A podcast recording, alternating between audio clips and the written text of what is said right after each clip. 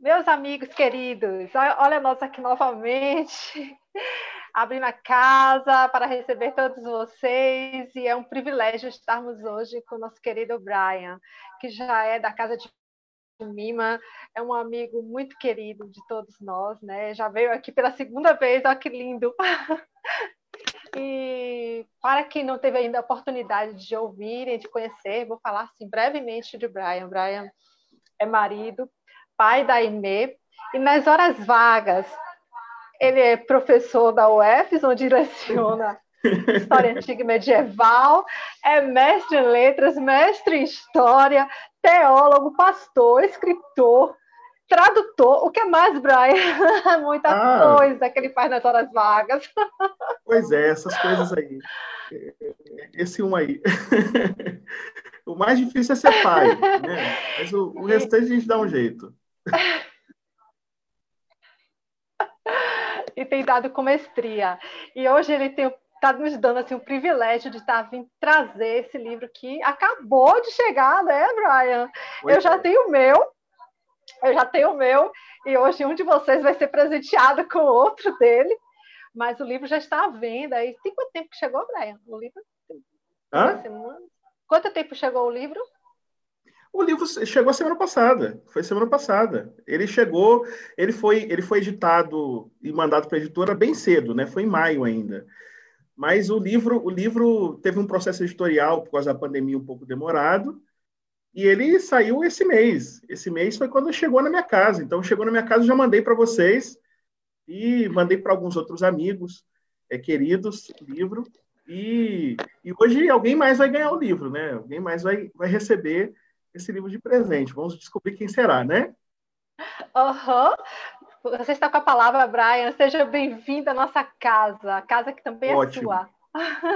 Ótimo. Eu quero agradecer muito a hospitalidade, né? E eu vou, eu vou é, dizer para todos e todas que é um grande prazer estar aqui mais uma vez. É sempre uma grande honra a gente poder estar é, tá nesse lugar tão acolhedor e, e, sermos e podemos compartilhar um pouco daquilo que a gente tem, tem desenvolvido e trabalhado.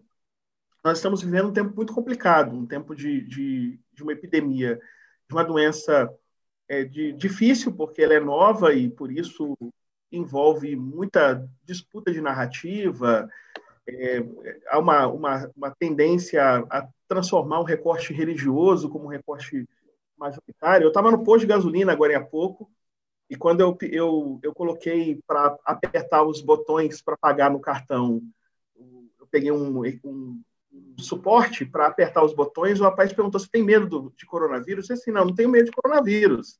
Eu tenho respeito pela saúde, pela minha saúde, pela sua saúde, pela saúde de todos. Ele disse assim: não, mas Jesus cura as doenças e por isso é, não precisa se preocupar, tirou a máscara, né? E, e o frentista fez aquela evangelização. Por que, que isso acontece? Isso é novo? Isso é antigo? Isso, isso está certo? Isso está errado? Se é que a gente pode falar de certo e errado? Bom, é disso que, que eu queria falar hoje. É, eu, eu se, se, vocês me permitirem, eu vou apresentar aqui algumas coisas, eu vou colocar algumas coisas compartilhando na tela, tá bom? Pode ser? Então, Pode só ser. vou pedir para vocês me habilitarem para poder compartilhar. Então, eu vou primeiro falar sobre o que, que é o livro e como esse livro foi escrito, como ele foi composto, o que, que compõe o livro, e depois vou falar um pouquinho sobre como é que se estuda essa perspectiva de história das doenças e que, que a, estudar a história das doenças pode ajudar a enfrentar períodos pandêmicos, epidêmicos, endêmicos. E depois eu vou pegar alguns exemplos. Eu vou pegar um exemplo bíblico, por exemplo, de uma, de uma epidemia na Bíblia, para mostrar como, como os textos antigos podem ajudar a gente a pensar bem essas questões de epidemia. Mais do que a gente imagina, a gente pensa que o povo antigo é primitivo e por isso não saberia muito nos ajudar, mas isso não é verdade. Então, é, agora eu já posso compartilhar a tela. Eu vou começar mostrando o livro, tá? Então, esse livro que eu estou mostrando para vocês é o livro Epidemias na Antiguidade, Judeus, Gregos e Romanos. É um primeiro volume de dois.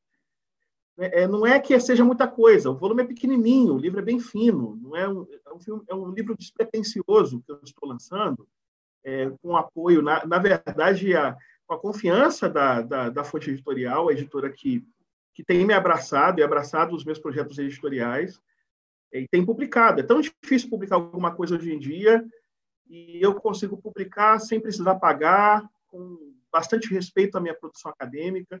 É um grande privilégio. Então, esse livro de Epidemias da Antiguidade tem dois volumes. Esse é o primeiro volume. Se vocês observarem bem, né, eu vou aumentar aqui a tela para mostrar para vocês. Esse livro ele tem uma, uma capa que é uma capa que não é antiga, né? Não tem nada de antiguidade na capa.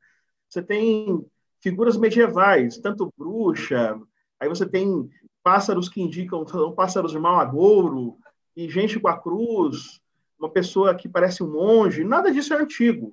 E por que, que a editora escolheu? Nem fui eu que escolhi essa capa, foi a editora. Por que, que a editora escolheu uma capa que diz respeito a várias temporalidades, a várias épocas diferentes, para falar de antiguidade?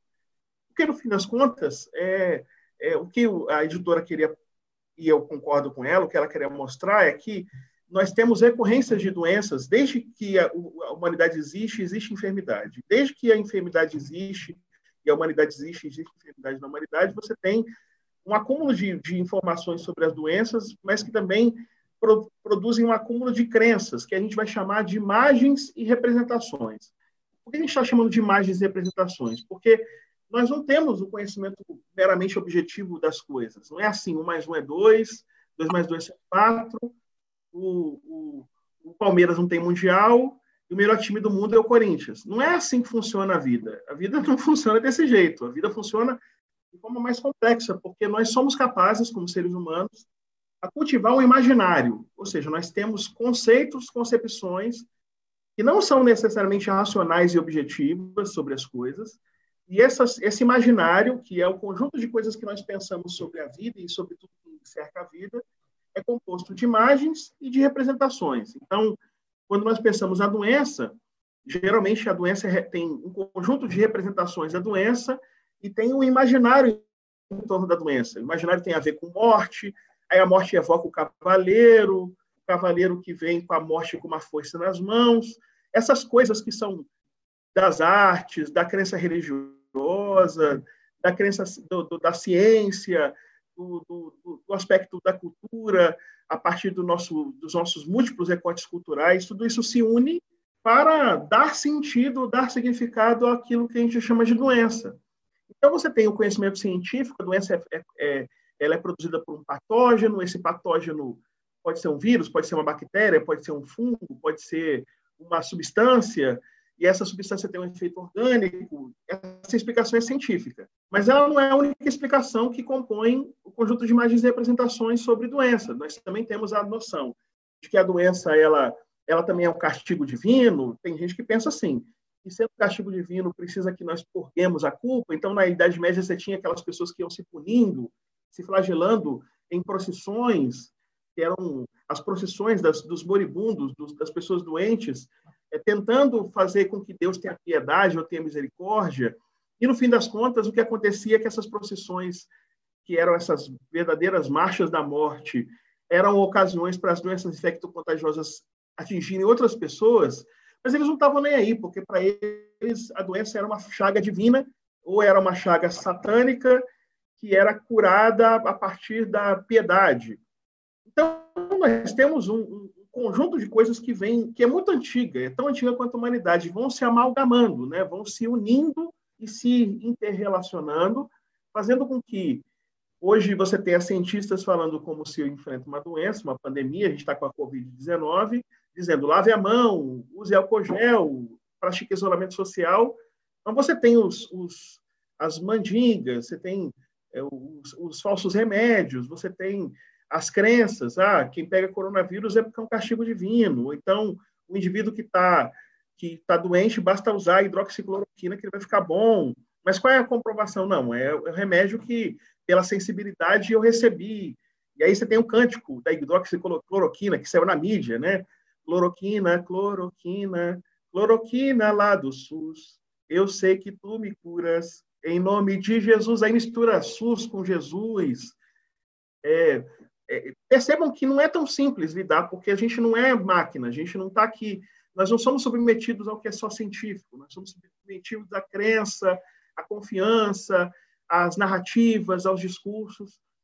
Então, essa, é, é, é, mais do que o livro de história, esse livro que eu publiquei é um livro que, na verdade, procura mostrar como essas coisas são muito antigas, como É, a gente, por exemplo, está vivendo aqui no Brasil, é, parece que a gente está vivendo 100 anos atrás, porque quando teve a gripe espanhola, também se questionava que a imprensa era culpada porque gerava, na, na época da gripe espanhola, a gripe espanhola foi em 1917, 1918, então se dizia que a gripe espanhola era provocada ela não era um mal tão grande, mas que a mídia ela, ela potencializava, matou milhões de pessoas, e a gente vê isso se repetindo, mas isso não foi só na época da gripe espanhola, isso foi na revolta da vacina, que nós também estamos revivendo agora, mas que foi no começo do século XX, isso também tem nas muitas epidemias de varíola que atingiram o Brasil, na epidemia de febre amarela, na epidemia de, na endemia de dengue, ou seja, você tem sempre é, a ciência, mas você tem, também tem um conjunto de crendices, a religião, a política, a economia, e tudo isso forma um conjunto que a gente está chamando aqui de imagens e representações. E não adianta a gente falar de doenças sem considerar, em minha opinião, as imagens e representações das, doenças. Se a gente não considerar como as pessoas constroem o conceito, constroem as suas experiências porque senão não dá para falar com as pessoas sobre enfermidade, porque é de onde as pessoas partem. Vou dar um exemplo, a gente mora na Bahia, né? Eu sou da Bahia e estou aqui nesse estado maravilhoso, e o governo do estado da Bahia resolveu antecipar alguns feriados, já que nós tínhamos várias é de isolamento social e nós tínhamos vários feriados, então é uma maneira de antecipando os feriados garantir que o, o sistema produtivo possa ter os dias os dias úteis para repor tudo aquilo que não que foi perdido na época da, da epidemia, ou da pandemia de Covid-19. E aí o governador do estado, é, junto com sua equipe, com certeza não tinha gente de humanas na equipe, resolveram escolher os feriados que eles iam antecipar para fazer o, o trabalho de, de antecipar feriados e assim termos mais dias úteis quando a pandemia passasse. E ele, genial, gênio com J, né? Gênios que são, eles resolveram é, adiantar o feriado de, de, de, de, finados? Não, eles adiantaram o feriado de São João. Né? Ou seja, se eles adiantam finados, finados evoca no imaginário do povo a morte, o respeito à morte, a reflexão, a calma, o silêncio. Mas como ele não tem gente de humanas lá para aconselhar, e se tem ele não ouve, ele resolveu adiantar o feriado de São João. E São João é festa, é congraçamento, é milho assado, é as pessoas sentando em torno da fogueira. Claro que não ia dar certo, não deu certo, porque quando ele fez antecipou São João, as pessoas fizeram dois São João.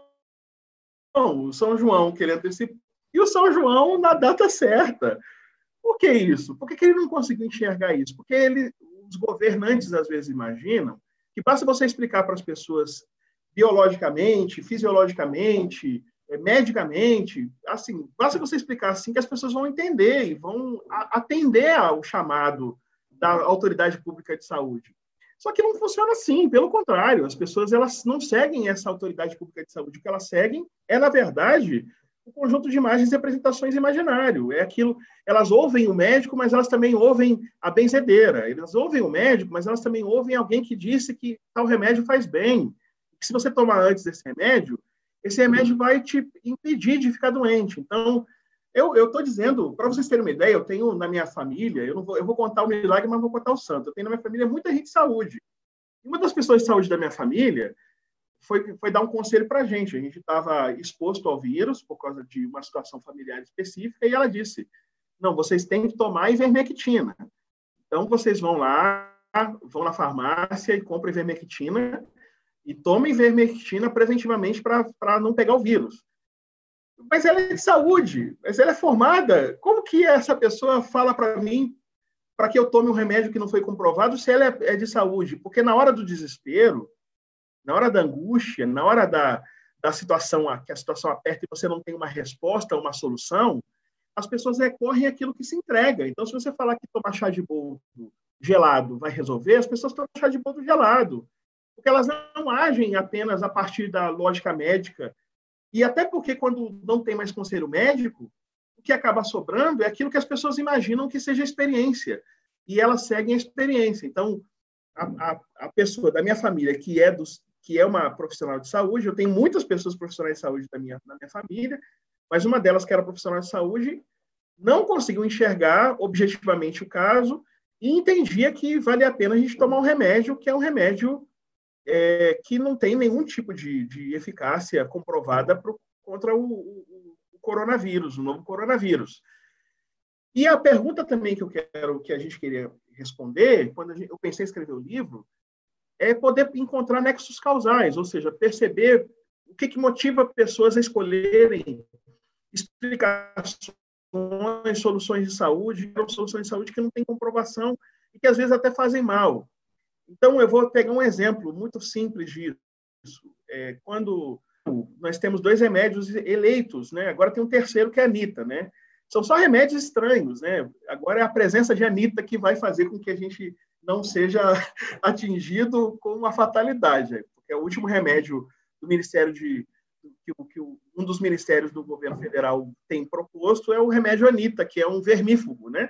Mas antes de falar da Anitta, né, da presença de Anitta, para quem, quem conhece a televisão, eu estou fazendo uma piada, né, com uma, uma minissérie chamada Presença de Anitta, que evocava um livro de Nabokov, que é um livro que fala de uma de um personagem chamada Anitta, que era uma, uma moça jovem, que a gente costuma chamar de ninfeta, mas era uma moça sexualizada. Mas não é disso que eu quero falar. Eu quero dizer o seguinte: tem uma razão para o presidente de origens militares escolher a, a hidroxicloroquina ou cloroquina e, e também escolher a ivermectina como remédios indicados para atingir o novo coronavírus. Tem uma razão, e uma razão muito fácil de, de mapear. Ele é militar. Os militares costumam fazer exercícios de selva, eles fazem. O treinamento militar é muito rigoroso. E a lógica de gestão de saúde no Brasil é toda militar. Por exemplo, o, o discurso de que mais importante do que a nossa vida e a nossa liberdade, que não faz sentido nenhum, porque como que eu vou ter liberdade se eu estiver morto? Não tem lógica. Mas por que que fala isso? Porque no treinamento militar, os militares eles são treinados para garantir, pelo esforço e sacrifício de sua vida, a liberdade de uma nação. Então, para militares, funciona esse discurso, porque ele sacrifica a sua vida em favor da liberdade, da liberdade de um povo, em caso de guerra, por exemplo. Então, se o militar não acreditar nisso, ele não morre. Se ele não morre, ele não luta. Se ele não luta, ele não, não é eficaz como militar. Então, faz sentido, no ambiente militar, você ter o discurso. Mais importante do que a nossa vida é a nossa liberdade. No campo militar, isso faz sentido. Mas não faz sentido nenhum quando você está falando da sua avó, do, do, seu avô, do seu tio, da sua tia, do seu pai, da sua mãe, do seu amigo. Não tem liberdade se tem morte. Ou seja, é a transição de um discurso militar que serve para treinar tropas que vão morrer, se preciso for em nome de um determinado povo, e transformar isso num discurso público. Isso é só um exemplo que é da próprio próprio discurso do atual presidente da República, que é utilizado para o remédio. Bom, deixa eu explicar de novo, voltar para o argumento. Quando os militares são treinados, eles, eles são treinados em selva, e uma doença muito recorrente em selva é a malária. E a malária, que é uma doença que as pessoas acabam sendo atingidas, o remédio utilizado para malária é a cloroquina.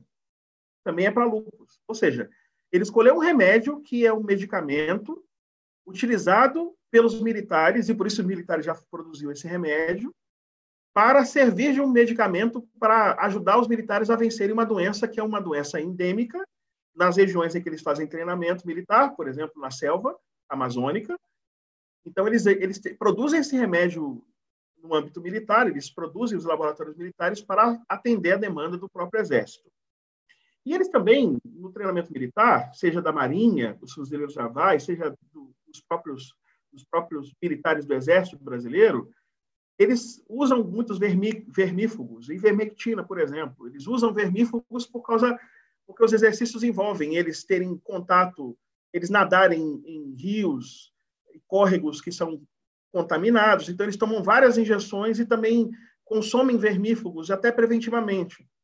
Então, eles deslocaram medicamentos que eram medicamentos do, do, do, treinamento militar, que eram medicamentos às mãos dos militares, e lançaram nas mãos da população, porque se tivesse um indício de que esse medicamento funciona, os salvadores da pátria, os salvadores da nação brasileira, os salvadores até do mundo, porque eles são megalômanos, né? seriam os militares, que estão dando o remédio que eles utilizam internamente para o tratamento de toda uma população. Mas é claro que se eles tivessem escolhido todinho, também ia funcionar como funciona a hidroxicloroquina, ou seja, não funciona. Por quê? Porque a porcentagem de morte é, chegou a 3,5%. Vamos colocar uma média de 3% de pessoas que são, ficam doentes e acabam morrendo. Então, a cada 10 pessoas, a cada 100 pessoas, 3 pessoas morrem. Então, se elas tomarem cloroquina, se elas tomarem vermectina ou se elas tomarem todinho, é, a sensação de que está funcionando é a mesma. Porque a maior parte das pessoas vai ficar boa, tomando ou não tomando. Só que tem um agravante. A cloroquina é um, é um medicamento que costuma trazer comprometimento cardíaco, traz comprometimento de saúde. Sendo assim, um medicamento que tem contraindicações e tem efeitos colaterais. Então, a chance de uma pessoa que está saudável tomar o medicamento e ainda ficar com uma doença que não tinha, além de, de não vencer o coronavírus, é, se fosse o caso, é muito grande. Enfim, o que, que eu estou querendo dizer com isso? Eu estou querendo dizer com isso que a escolha não foi por causa da eficácia do medicamento, até porque agora tem uma, uma vacina que está em testes, é mais comprovada até do que com os estágios de vacina, a vacina, a, a, a vacina chinesa, que se chama de chinesa, mas que na verdade o nome é Coronavac, essa vacina está mais avançada em, em pesquisa do que a própria cloroquina. Mas aí ela não é científica. Então você percebe que o conceito científico, de comprovação científica, para o que eu quero não precisa da comprovação, mas para o que eu quero discriminar precisa da comprovação. Então nós temos uma mobilidade discursiva que vai desde isso eu, eu aceito previamente, por isso eu vou usar a argumentação para dizer que funciona. E se eu não aceitar previamente, eu vou dizer, usar toda a argumentação que eu posso para dizer que não funciona. Ou seja, nós estamos sendo submetidos não a qualquer objetividade, mas nós estamos submetidos a um jogo de narrativas a partir de uma pessoa, de uma figura de autoridade que faz a narrativa. Só que essa figura de autoridade tem 40% de popularidade. Isso quer dizer o seguinte: quando ele empresta essa popularidade para um discurso que não tem lastro científico, as pessoas tendem a crer, porque elas não se seguiam pela ciência, elas seguiam pelas autoridades, por aquilo que elas resolvem aderir, seja a benzedeira, seja o, o médico, seja o pastor, seja o padre, seja o, o pai de santo, seja o, o, o vizinho que eles entendem que é inteligente as pessoas tendem a não utilizar apenas a autoridade daquelas figuras que representam a autoridade de saúde. Então, quando você está falando de um, de, um, de um governo ou de um governante, é emprestar sua credibilidade para construir uma narrativa.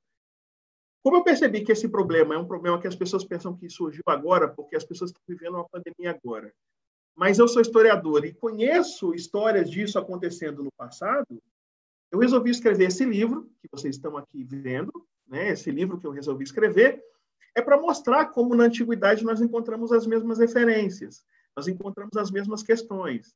Nós encontramos na antiguidade tanto o respeito aquilo que você pode perceber pela experiência, pela experimentação, ou seja, um aspecto proto-científico que você percebe. Então, não é que o pessoal da antiguidade não sabe nada de ciência, porque só na modernidade tem ciência. Não, eles têm, sim, figuras e autoridades que servem como observadores empíricos que faziam um papel que hoje é exercido pelo médico. Mas você também tem é, ações que são ações translocadas de gente que, por exemplo, transforma as epidemias em questões religiosas e não de saúde, ou que transforma epidemias em questões políticas e não de saúde, ou que transformam epidemias em situações de economia e não de saúde. Isso tudo e tem aos montes na antiguidade, porque na antiguidade você tem muitas epidemias, muitas epidemias. Então, eu resolvi mapear algumas epidemias. Eu vou dar destaque na minha fala às epidemias bíblicas. Né? Eu vou já tirando o meu livro aqui de, de cena, porque daqui a pouco eu vou falar de outra coisa. Né? Eu nem sei se meu livro está aparecendo, está aparecendo, mas eu vou parar de compartilhar meu livro, porque eu vou falar, eu vou, eu vou apresentar para vocês que o que eu vou mostrar agora é mostrar como o Egito trata com, com as enfermidades e com, com as doenças, e, num dado momento, mostrar como é que a gente tem um discurso sobre o Egito, num texto que é a Bíblia Hebraica, lá no livro de Êxodo, e como que lá nós temos aspectos protocientíficos, mas também nós temos aspectos da crença de que algumas etnias são mais suscetíveis a doenças e outras não, que é a xenofobia, o preconceito contra etnias, também a ideia de, de, de que você tem agentes causadores de doença, ou seja, não vamos mapear de forma mais generalizada a situação egípcia, ou pelo menos os, os hebreus no, em terra egípcia, para perceber como as questões que nós vivemos hoje são muito, muito, muito antigas. Elas são muito, muito é, remotas. E é essa a razão de eu, ter, de eu escrever o livro, é exatamente mostrar que muita coisa a gente pode aprender olhando para o passado e assim eu quero afirmar que há um lugar para o historiador quando a gente fala de doenças. Não é só para o médico, não é só para o epidemiologista, não é só para o biólogo, mas também há um lugar para o, historiador ou para o teólogo. Eu podia falar como eu posso falar como teólogo porque eu sou. Então, o teólogo também pode contribuir para mapear nos discursos religiosos aquilo que ajuda a entender crises de saúde. É esse o nosso nosso bate-papo de hoje. Então, o que eu vou fazer tem duas etapas. Primeiro, eu vou mostrar, em linhas gerais, as doenças no Egito, bem gerais, desculpe, eu vou ser bem superficial, mas eu não pretendo ser profundo, eu quero só mostrar o que, que é mais recorrente, quais são as doenças que costumam acontecer, qual é a divindade relacionada a essas doenças, eu quero mostrar isso. E depois eu quero mostrar as doenças é, vistas a partir da perspectiva da Bíblia hebraica no Egito. Então, como a Bíblia hebraica mostra um processo epidêmico, já que as dez pragas do Egito têm, num dado momento, as ulcerações e a morte dos primogênitos, que pressupõe, vocês vão perceber isso quando eu mostrar, pressupõe é, uma, uma, uma, um processo de transmissão de contágio. Para adiantar, para vocês perceberem como a coisa é, é legal, a primeira praga é a água do Nilo se transformar em sangue, ou seja, é a contaminação da água. Aí depois você tem rãs, que são encontradas nas próprias casas dos egípcios. Então, a água contaminada, os animais que vivem à beira da água acabam indo para a região egípcia. Você tem moscas, e depois você tem animais que começam a ter ulcerações e pessoas que têm ulcerações. E, por fim, morrem os primogênitos.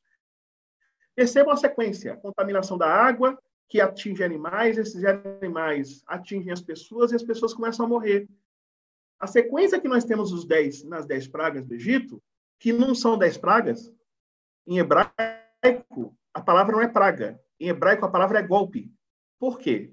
Porque em hebraico, a, a ideia que tem das dez pragas é de golpes de Avé contra o povo egípcio. Então, por que, que eles ficam com feridas na pele? Porque Deus dá uma pancada e a pele abre, a pele rasga. É a, a ideia de Deus dando golpe sobre o povo, punindo o povo, já que eles não sabiam de onde vinha. Mas mesmo que eles não saibam que isso vem de um agente patogênico, de um patógeno, de um agente que, que gera e provoca a doença infecto-contagiosa, você tem a cadeia da infecção. Você tem o rio, depois as rãs, as moscas, depois os animais e depois as pessoas. Claro que isso é transformado, essa cadeia de contágio ela é explicada de forma religiosa, mas a cadeia de contágio está lá. E não é a única vez na Bíblia que aparece isso. Você tem cadeias de contágio, por exemplo, na peste dos filisteus, que é quando os filisteus levam a arca da aliança para sua terra, e lá aquele povo que é levado, que leva a arca da aliança, começa a ficar doente. E aí, quando eles vão devolver a arca da aliança, isso também está no meu livro, eles mandam os, os, as autoridades de, as autoridades sanitárias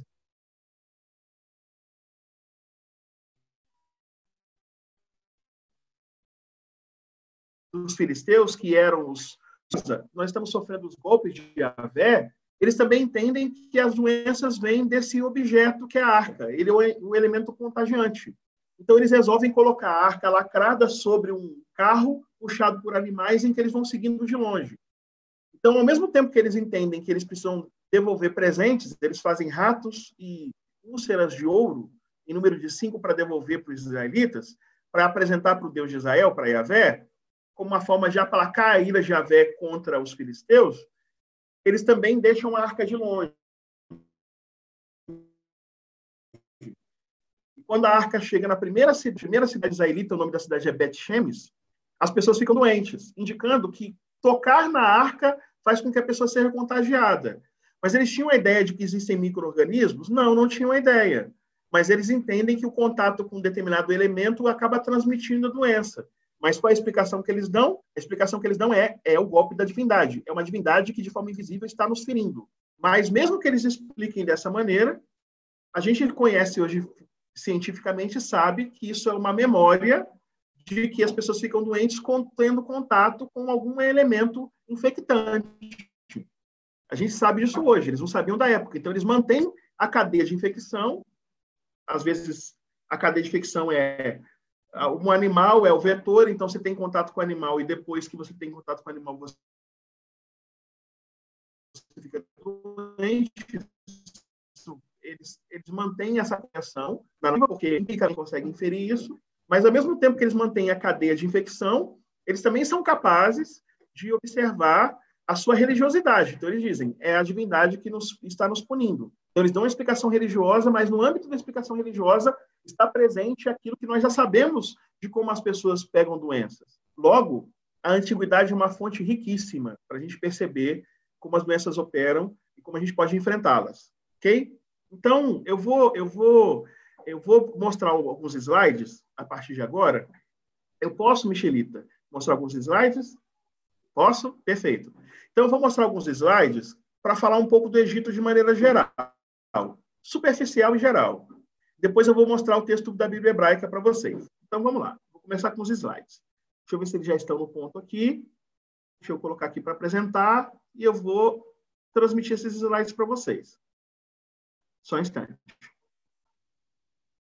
Bom, eu quero falar um pouquinho de doenças infecciosas no Egito Antigo. Já que a gente vai falar do Egito Antigo, eu vou falar das dez pragas no Egito, que eu não estou chamando de históricas, eu não estou querendo dizer que elas aconteceram ou não aconteceram, não é essa a discussão. O que eu quero saber é como são representadas as doenças naquela narrativa. Então, para isso, eu quero primeiro falar um pouquinho do Egito. Eu quero falar um pouquinho de como as doenças elas eram encaradas ou elas eram vislumbradas no Egito antigo, tá? Ok? É, tá aparecendo o PIN aqui, o Luiz está me, me avisando, dos outros participantes. Eu não sei remover isso não, mas eu vou tentar aqui remover enquanto eu estou falando, tá? Eu vou pelo menos colocar aqui embaixo. Eu não sei se vai melhorar a minha apresentação. Eu posso fazer assim, pronto. Se tiver bom, você me fala, tá, Luiz? Por favor. É, eu não sei se está aparecendo isso aqui também. Eu vou tirando as coisas aqui que estão aparecendo na, na, na é tela. Vou admitir isso. Na hora, de você, na hora que você estiver falando, Oi? Brian, na hora que você estiver falando, você dá um clique duplo na sua tela para ficar o PIN só com você. Ok, você beleza. Tira, você tira o dos outros. Ótimo. Mas, mas tá dando para ver direitinho? Tá, tá, tá tranquilo tá... agora. Tá com a, com essa tela compartilhada, só você. Obrigado. Então, eu vou, eu vou começar a mostrar alguma coisa de doenças infecciosas no Antigo Egito. Então, vamos lá. A gente vai fazer um, um passeio no Egito Antigo. Primeiro, falando que estudos de doenças antigas é o que a gente chama de paleopatologia. Paleos, em grego, é antigo, e patologia vem de patos, que é sofrimento, doença. E logia vem de logos, que é, que é estudo. Então, é estudo das doenças na antiguidade. É a paleopatologia. É esse o campo da investigação que a gente está tratando quando fala de doenças da antiguidade. O que, que a gente pode identificar na antiguidade? Doenças como varíola, gripe, sarampo, cólera. Você tem um organismo que infecta, que vive por um curto período no hospedeiro, mas você tem mortalidade alta. Então, o indivíduo pega a varíola, ele vai ter varíola por um tempo limitado. Ele pode sair vivo e com a pele toda marcada, geralmente do rosto, que a varíola marca a pele do rosto, vocês vão ver daqui a pouco, ou ele pode morrer. Então, você tem muita gente que morre numa doença como varíola, gripe, sarampo, cólera, doenças como essas matam muita gente, mas elas têm uma duração pequena. Então, epidemias, pandemias são assim. Você tem uma doença que mata muita gente num espaço de tempo relativamente pequeno. E os sobreviventes, eventualmente, ficam imunes depois que tem a doença. E a gente tem isso muito. É, a gente tem registros disso na história humana é, mais tardios, porque a história humana é muito longa. Então, a gente, a gente vai falar aqui da antiguidade, mas vai falar da antiguidade num período que a gente pode falar que é pós-idade do bronze, ou na idade do bronze. A gente está falando por volta de 3.000, 2.000 a.C., que é uma, uma fase, né? a idade do bronze é 3.000 a.C., mas é uma fase que é mais tardia. Você tem, não tem muitos registros, porque não tem muita documentação disponível, e você também não tem é, indícios dessas doenças. Mas quando você tem os indícios dessas doenças, você tem os relatos dessas doenças também, a gente tem um campo de investigação bem produtivo. Basicamente, a gente pode falar o seguinte: que quando você tem populações pequenas isoladas, que é o que, o que é típico do homem primitivo, antes mesmo da formação das cidades, a cidade mais antiga que se tem notícia é Jericó. Então, você tem lá 8 mil antes de Cristo, Jericó sendo ocupada, mas é raríssimo você ter assentamentos com um número significativo de pessoas. Estou falando aqui de 150, 200 pessoas. Geralmente são populações isoladas. Então, você não tem episódios epidêmicos ou pandêmicos, exceto quando você tem é, depois uma transição de uma vida nômade ou seminômade para uma vida sedentária, em que as pessoas acabam ocupando um determinado território e isso acaba facilitando o contágio. Isso, inclusive, vai determinar se a cidade, às vezes, continua existindo ou não. Entre outras tantas coisas, como, por exemplo, as intempéries, o esgotamento do solo, porque cidades precisam de produção agrícola para sustentar, as doenças também se tornam um fator para a continuidade ou não da ocupação de um determinado terreno. Então, quando você tem uma doença que atinge um determinado grupamento humano isolado, ela mata aquelas pessoas e, e pronto, ela se extingue é porque as pessoas não tendem a estar sedentárias, ou seja, sedentarismo, sedentarização é o processo de pessoas fazerem ocupação em terrenos específicos em que elas passam a ocupar e morar naquele território. A população no, neolítico, a gente tem populações nômades e seminômades que esgotam terrenos em determinado período. É, é, acabam consumindo seus quando eles têm criação de animais os animais consomem aquilo que é de um determinado território, eles vão para outro território. É, então, você tem no Neolítico é, uma ocorrência praticamente nula de povoamento sedentário, ou seja, você não tem cidade. Mas, num determinado período do Neolítico, você passa a ter formação de cidades. Isso na China Antiga, que é. Eu tenho vídeos no meu canal de YouTube que fala sobre o processo de, de formação de cidades, de agrupamentos humanos na China Antiga. Então, eu aconselho que você veja os vídeos lá, para você perceber isso, pelo exemplo da China, você pode estender isso para a Mesopotâmia, que é ou para o Egito Antigo. O fato é que, para você ter epidemias, você tem que ter uma população com alta taxa de nascimento e sobrevivência infantil e que você tem uma população sedentária, ou seja, fixa num determinado território.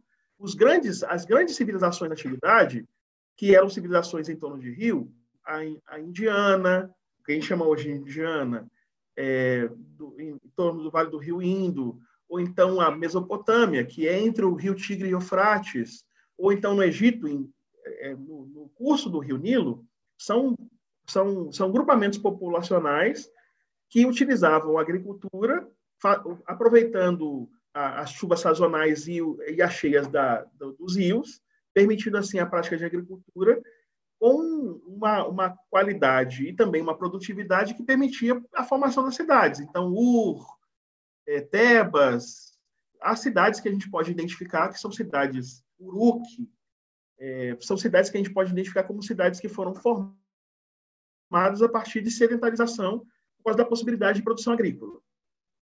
E a produção agrícola permite que o povo da cidade possa se alimentar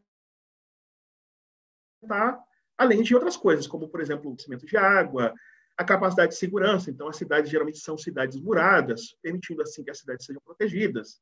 E quando você tem cidades que têm um corpo burocrático, então toda essa organização custa um preço. O preço é a ocorrência de doenças eventuais. Essas doenças exigem população com uma taxa de nascimento grande e com uma taxa relativa de sobrevivência infantil. Quando a gente vai puxar a média de, de vida, a expectativa de vida dos homens da antiguidade, você não consegue passar muito dos 40 anos.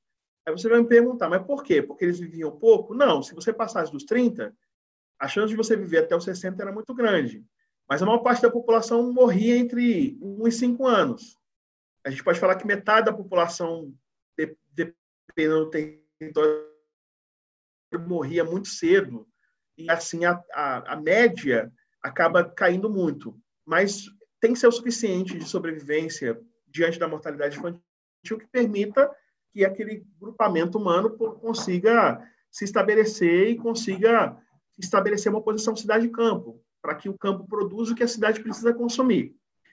Então, quando a gente vai analisar isso no Egito antigo, a gente tem um gráfico aí, né, que é a população do Egito antigo em milhões, tá? Na, na numa previsão feita por Karl Butzer, né, que é um pesquisador é, teutônico que, que analisa esse, esse feixe. Para você perceber o gráfico, eu, vou, eu acho que eu vou mostrar aqui. Se não estiver dando para ver a minha setinha, vocês me indicam, tá? Porque eu estou colocando a setinha aqui, mas não sei se vocês estão vendo. Então, a gente tem uma linha azul indicando a média populacional, isso aqui é hipotético. E você tem uma faixa cinza indicando que pode ser mais ou menos, né? Então, você tem, em 3 mil de Cristo, pelo menos em torno de um milhão de pessoas no Egito. Isso é gente demais, gente. Isso é muita gente. Isso não é pouca coisa. Você tem, é, é, do, do, em 2000, você tem por volta de 2 milhões de pessoas, ou seja, em mil anos a população dobra. Quando você chega em, em mil antes de Cristo, você tem por volta de 3 milhões de pessoas. E aí você tem 4 milhões de pessoas por volta da, do ano zero. Então a gente percebe um crescimento populacional que não é tão exponencial. Por quê? Por causa da, do, da mortalidade. Esse gráfico não é só para ser bonitinho, ele é para mostrar como é difícil a população dominar as doenças por causa da falta de remédios, da falta de vacinas, da falta de, de insumos, da falta de nutrição. A nutrição era deficiente. Isso faz com que a população cresça muito pouco. Hoje, você, o que você demorava mil anos para a população dobrar, você dobra a população em 100 anos. Mas por que, que hoje em dia você consegue dobrar a população em 100 anos? Porque você tem vacinas, medicamentos, uma tecnologia médica e um conjunto de, de, de recursos de saneamento básico, alimentares, que permite que a população cresça exponencialmente. Na antiguidade não é assim. Então, nós temos, portanto, em 10 mil a.C., uma população que não passava de milhares de pessoas ao longo do Nilo, em que chega lá na época da Idade do Bronze a um milhão de pessoas e vai crescendo paulatinamente, mas não cresce tanto por causa das epidemias. Não é apenas as guerras, mas especialmente por causa dos, dos períodos epidêmicos. Claro que esses períodos epidêmicos, que são um dos elementos que acabam diminuindo a expectativa de vida, provocariam, obviamente, provocariam é, algum tipo de registro na documentação. É isso que a gente vai ver no, Egito Antigo. A gente não tem, por exemplo, a varíola antes de 2700. É, a evidência clínica aponta para essa sugestão. Mas nós temos, sim, a possibilidade de varíola no Egito Antigo, pensando, por exemplo, em Ramsés V. É, aqui do lado tenho, nós temos uma criança com varíola, então você perceba que ficam as marcas na pele. Essas marcas na pele vou acompanhar aquela criança a vida toda. E na múmia de Ramsés V, o que nós temos são as manchas que sugerem que talvez ele tivesse varíola. Na sua múmia, nós conseguimos observar uma evidência de uma doença que, se não é varíola, porque a varíola gera erupções na pele e essas erupções ficam deixam a pele marcada, se não é varíola, é uma doença parecida com varíola. É, e é uma discussão hoje em dia se qual é a doença que atingiu Ramsés V causa das, das marcas dessa enfermidade em sua pele. Ok? Então, isso é uma evidência não de uma epidemia, mas é uma evidência da presença de uma doença que deixa os seus, as suas marcas nos, nos restos mortais dessas populações. E como o Egito é uma terra seca, em que tem um processo de mumificação natural, mas também uma mumificação que é produzida por meio de uma tecnologia de preservação de corpos, Hoje, obviamente, nós utilizamos recursos científicos para analisar as múmias e perceber nos restos mortais é, dos, dos, egípcios, dos antigos egípcios, do que eles morreram, e assim poder mapear pro, processos epidêmicos, ou pelo menos endêmicos. E a gente vai ver vários, várias evidências de doenças entre os egípcios antigos nesse nosso, nesse nosso bate-papo. Eu quero mostrar algumas. A gente não tem a certeza da varíola, como eu já disse, mas nós temos a evidência da tuberculose. Há uma, uma variante da tuberculose que se chama Mycobacterium tuberculosis, que parece que atingiu os antigos egípcios. É, talvez, quando o gado foi domesticado, essa doença tenha começado, entre 10 mil e 5 mil a.C. E como você tem no gado a doença por causa do Mycobacterium tuberculosis, é possível que as pessoas tivessem adquirido a partir do consumo e do contato com esses animais, os bovinos, tivessem adquirido a doença que é a tuberculose. Outra doença talvez possível no Egito Antigo, eu não estou falando ainda de epidemias, mas de doenças, são doenças causadas por hospedeiros invertebrados. A gente percebe isso porque mosquitos e outros insetos causadores de, de doenças fossilizados é, foram, são encontrados, nós conseguimos encontrar é, é, nas escavações e nos, nos, nas investigações. E no caso do Egito Antigo, é possível que eles fossem atingidos pela malária, né? Cloroquina para os egípcios antigos, para eles poderem ser tratados da malária. É, a malária é uma doença que não dá imunidade. Então, é possível, porque você tem os elementos todos para causar malária. Você tem o mosquito, que é o vetor, você tem a água e a cheia do rio, que gera uma, uma, uma região alagadiça, e você tem a população humana próxima tra, tra, trabalhando na agricultura. Logo, é possível que você tenha a ocorrência de malária, pelo menos a malária endêmica, ou seja, a malária recorrente. A cada época que tem a cheia do Nilo, que você tem um surto de malária naquela região. Nós também temos as evidências de disenteria, pneumonia escarlatina. Também é hipotético isso. A gente daqui a pouco vai mostrar como essas hipóteses se comprovam.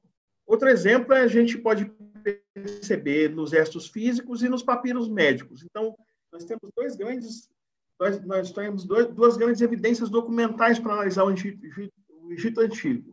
Os restos mortais dos, dos, dos indivíduos enterrados, que geralmente eles eram embalsamados, eles, já expliquei isso, e também você tem uma literatura médica egípcia que você pode acessar e ela vai mostrar doenças, enfermidades e vai mostrar como essas doenças são combatidas com medicamentos. Então, ele vai mostrar os medicamentos, entre aspas, que eram usados na época, e assim a gente consegue ter acesso a essas doenças. É quando a gente vai nos tecidos moles esqueléticos preservados é, por causa do processo de preservação dos, dos corpos, a gente tem, na verdade, no Egito, um ambiente perfeito para ter acesso a tecido mole, porque eles enterram as pessoas em areia quente, geralmente seca, isso desidrata o tecido, as bactérias não agem sobre o tecido, a carne não apodrece. Além disso, você tem as múmias artificiais, usando carbonato de sódio, bicarbonato de sódio, cloreto de sódio, né, natrão, que é o que a gente, o apelido que a gente dá, para desidratar o corpo para conseguir preservá-lo. Então, quando a gente analisa esses corpos, e os italianos são os, os precursores na análise desses, desses corpos, o que nós temos é um, um processo interessante de, de, de recuperação desses organismos e desses micro-organismos que causaram, às vezes, a morte das pessoas que foram enterradas. E aí a gente tem um método chamado método Huffer, que tem relação com Armand Huffer, que era o filho de um barão francês, que estudou em Oxford e também no, é, com Pasteur. É, e ele analisou as múmias e analisou os tecidos moles no microscópio para identificar doenças. E ele percebeu, nesses corpos mumificados pela, pela análise, a análise dele era colocar em álcool, 5, em álcool e 5% de carbonato de sódio os tecidos para amolecer e aí ele observava aqueles tecidos cortados em fatias finas no microscópio. Tem uma, uma maneira mais eficaz hoje em dia. Você pode fazer, é, colocar num, num tomógrafo os, os, os, as múmias e aí analisar a causa-morte, assim por diante, mas na época você não tinha isso. Então, na época era microscópio mesmo. Então, ele desenvolveu esse, esse método de colocar uma solução de álcool com carbonato de sódio e aí ele começou a trabalhar com os tecidos. Então, nós temos, por exemplo, a identificação desses tecidos. É, a gente tem um exemplo de uma múmia analisada por esse método, que descobriu que os antigos egípcios sofriam muito de esquistossomose. Que eu me lembro, quando eu era, uma, quando eu era criança, eu me lembro de estudar no ensino fundamental e estudar as, as verminoses. E aí a gente estudar a esquistossomose que atinge no Brasil é esquistossoma mansoni. Eu me lembro até como se fosse hoje, como a pessoa, a pessoa vai para o rio, vai tomar um banho no rio, aí pisa no terreno, aí a, o, aquilo fura o, a pele, e aí o indivíduo fica, fica com aquela. acaba adquirindo aquele velho.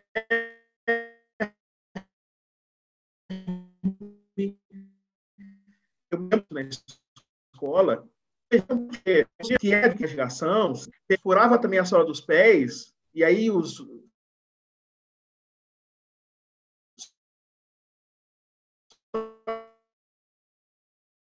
Que era um tipo de não e aí a bexiga era perfurada e a pessoa urinava sangue. Logo, é um tipo de específico que não é o mesmo tipo de esquistossomose que os brasileiros costumam adquirir, é um outro tipo. É um outro esquistossomo, há vários esquistossomos, é, mas especificamente lá é esse que gera a, a pessoa sangrar ou, ou urinar sangue. E aí o que nós temos nesse, nessa esquistossomose que é não a mansone, como é, é que eu estudei na escola, mas é uhum. esquistossoma hematóbia, é, esse é a esquistossomose que atingia os antigos egípcios, é, isso vai, a gente vai perceber nos, nos textos. Os textos vão falar sobre o que a gente vai fazer para tratar pessoas que urinam sangue. Então, vou dar um exemplo. O papiro Ebers, que traz fetiches, feitiços, magias, apelos aos deuses, mas também remédios e observações clínicas. É um papiro que data por volta de 1500 a.C., e nesse papiro vai mencionar é, a hematúria. É, hematúria é urinar sangue. Né? Então, é, a gente percebe que muitas vezes é mencionado no papiro a hematúria, indicando, portanto, que essa era uma doença que atingia é, significativamente os antigos egípcios. E aí a gente vai ter, pelo estudo das próprias múmias, nós vamos ter os, os, os, os restos dessa, as evidências de que existia a, a, o contágio pelo esquistossoma, hematu, esquistossoma hematóbia. E por isso nós sabemos que do estudo do corpo, dos restos mortais dos egípcios e do estudo dos papiros. Né? Então, eles têm, a gente está tendo uma convergência para uma doença endêmica, porque parece que é uma doença que perdura, não é uma epidemia que acontece por um tempo, tem uma fase e acaba, e depois pode ter uma segunda onda, não. É mais uma doença que constantemente atinge os antigos egípcios, porque o que mais tem é múmia com, com evidências de ovos de, de esquistossomo. Então, o que a gente pode observar no papiro Ebers, né? É, ele vai fazer menção uma relação da com os vermes, que é uma coisa extraordinária, relacionar a doença provocada por um verme com os próprios vermes. Só que antes que vocês fiquem muito animadinhos, pensando assim, puxa, eles conseguiram, conseguiam. Bom, só para dizer, o esquistossoma é invisível no nu. Como que eles conseguiam saber que tinha vermes que produziam isso? Eu vou explicar por quê. Porque eles tinham a possibilidade de, eles conseguiam enxergar é, no organismo que eles preparavam para do, do, indivíduo que morria, eles conseguiam enxergar nesse organismo alguns outros vermes. E eles imaginavam que esses vermes nasciam da, do, do sangue coagulado da urina que estava com sangue. Então, eles davam uma explicação errada, mas para um, uma identificação certa. Eles sabiam que era um verme, mas não era o verme que eles estavam enxergando no organismo da pessoa que eles, eles conseguiam investigar. Portanto, eles sabiam que era verme, mas é uma coincidência. Eles não sabiam que era esquistossoma. Que eles pensavam que a, o, o, urinar sangue era a causa de a pessoa ter vermes, porque o verme surgia do sangue coagulado. Logo, uma explicação errada, mas uma tentativa de explicação de uma doença que eles observaram. E aí nós vamos perceber que os remédios que eles vão, vão utilizar, né, é moa um issu com chames e ferva com mel. Isso deve ser comido por um homem que a barriga está cheia de vermes. E aí o que vai acontecer é que esses vermes vão ser mortos. Vão ser mortos os vermes que surgiram da hematúria. Ele diz assim o papiro: a hematúria os produz. Ou seja, não é o verme que produz a hematúria, é, é a hematúria que produz o verme, e aí tomando o medicamento ou essa, esse remédio, é, esses vermes vão desaparecer. A gente ainda vai ter mais um, um, alguns exemplos né? É, interessantes. Você tem outros vermes, ascaris, tênia, né? que são vermes visíveis. Então, eles relacionavam a a esses vermes, dizendo que esses vermes vinham do sangue coagulado e não do contato com aquela água, que era uma água contagiado, que podia estar trazer o contágio dessa, desse, desse verme, ou dessa verminose, seja por protozoário, seja o que fosse. O fato é que isso é incrível. É incrível você perceber os antigos egípcios, numa época tão remota, conseguir observar que substâncias podem combater doenças, que doenças podem ser provocadas por verminoses, que você tem é, não apenas a religião, mas também algum tipo de intervenção cirúrgica ou medicamentosa para corrigir ou para curar pessoas. Isso tudo os egípcios antigos já sabiam, o que mostra que eles estavam, desculpem, mas eles estavam na frente de algumas pessoas hoje em dia no Brasil, tá? Porque eles tinham alguma, algum senso de nexo causal, né? É, mesmo tendo ainda uma compreensão religiosa, claro. O papiro médico Rest, né, no, quando vai falar do remédio 18, vai falar assim, do remédio 18 para aliviar a urina com muito sangue. Ele vai sugerir comer uma mistura de fermento e óleo por quatro dias para tratar essa hematúria. É, lá no Azru, Azru eu mostrei ele aqui. O nome desse cidadão que está aqui é Azru. Essa cidadã, na verdade, é uma mulher. Então, Azru, ela tinha vários vermes no seu intestino. Isso foi identificado, né? Os vermes viviam no solo contaminado, penetravam a pele pelos pés, entravam nos vasos sanguíneos, e aí eram engolidos, alcançavam o estômago, eventualmente os intestinos, e aí, quando você analisa os restos mortais da coitada da múmia, você encontra nos restos mortais da coitada da múmia várias, vários vermezinhos, indicando, inclusive, por que, que ela deve ter morrido. Né? Um dos vermes que a gente consegue identificar, né, a equipe de David, David é Rosely David, né, que fez a pesquisa, é o verme da Guiné. O verme da Guiné, que é chamado de Dracunculus medinensis, foi encontrado, por exemplo, numa múmia de 1670, uma menina no início da adolescência. Que verme é esse? Esse verme que entra na, na, na pele da pessoa e que você vai puxando assim o verme, o verme vai ficar tá lá dentro, da, você vai puxando o verme e tem verme lá dentro ainda, né? Essa, isso, isso aparece na antiguidade, isso aparece hoje em dia, e também tem nossa pintura medieval, em que São Roque, que era um peregrino francês do século XIV, desculpe, deixa eu voltar lá, saiu aqui sem querer. Calma lá. São Roque está com a pele ferida, e nessa pele ferida você tem o verme da Guiné, né? que é esse Dracunculus medinensis. Então, nessa análise de Ansru, né, esse, essa querida mulher que morreu, a gente a radiografia da coluna vertebral mostra um disco deslizado, indicando que ela tinha osteoartrite. Ela tinha ossos anormais no, no osso mastoide, indicando uma infecção. Provavelmente ela tinha muita dor no ouvido. A gente também percebe o pulmão, que tinha um cisto. Esse cisto indica que ela deve ter tido uma, uma tênia equinococcus granulosos, então, indica que ela devia sentir muita falta de ar. É, no, no, intestino se encontrou um verme nematóide, é, e a gente observa na bexiga, né, que ela tinha esquistossomose. Então, olha só quanta coisa ela sofria. Disco deslizado, indicando que ela tinha artrite, osteoartrite. Um cisto no pulmão, indicando que ela tinha tênia ela tinha no intestino verme nematóide e no, na bexiga ela tinha esquistossomose. Ou seja, a gente tem aqui uma pessoa que sofreu muito antes de morrer. Né? E a gente consegue identificar isso tudo analisando os restos mortais os tecidos moles foram preservados desse corpo mumificado. Ok? Então, vermes é uma coisa que se acha muito no Egito Antigo. Verminoses.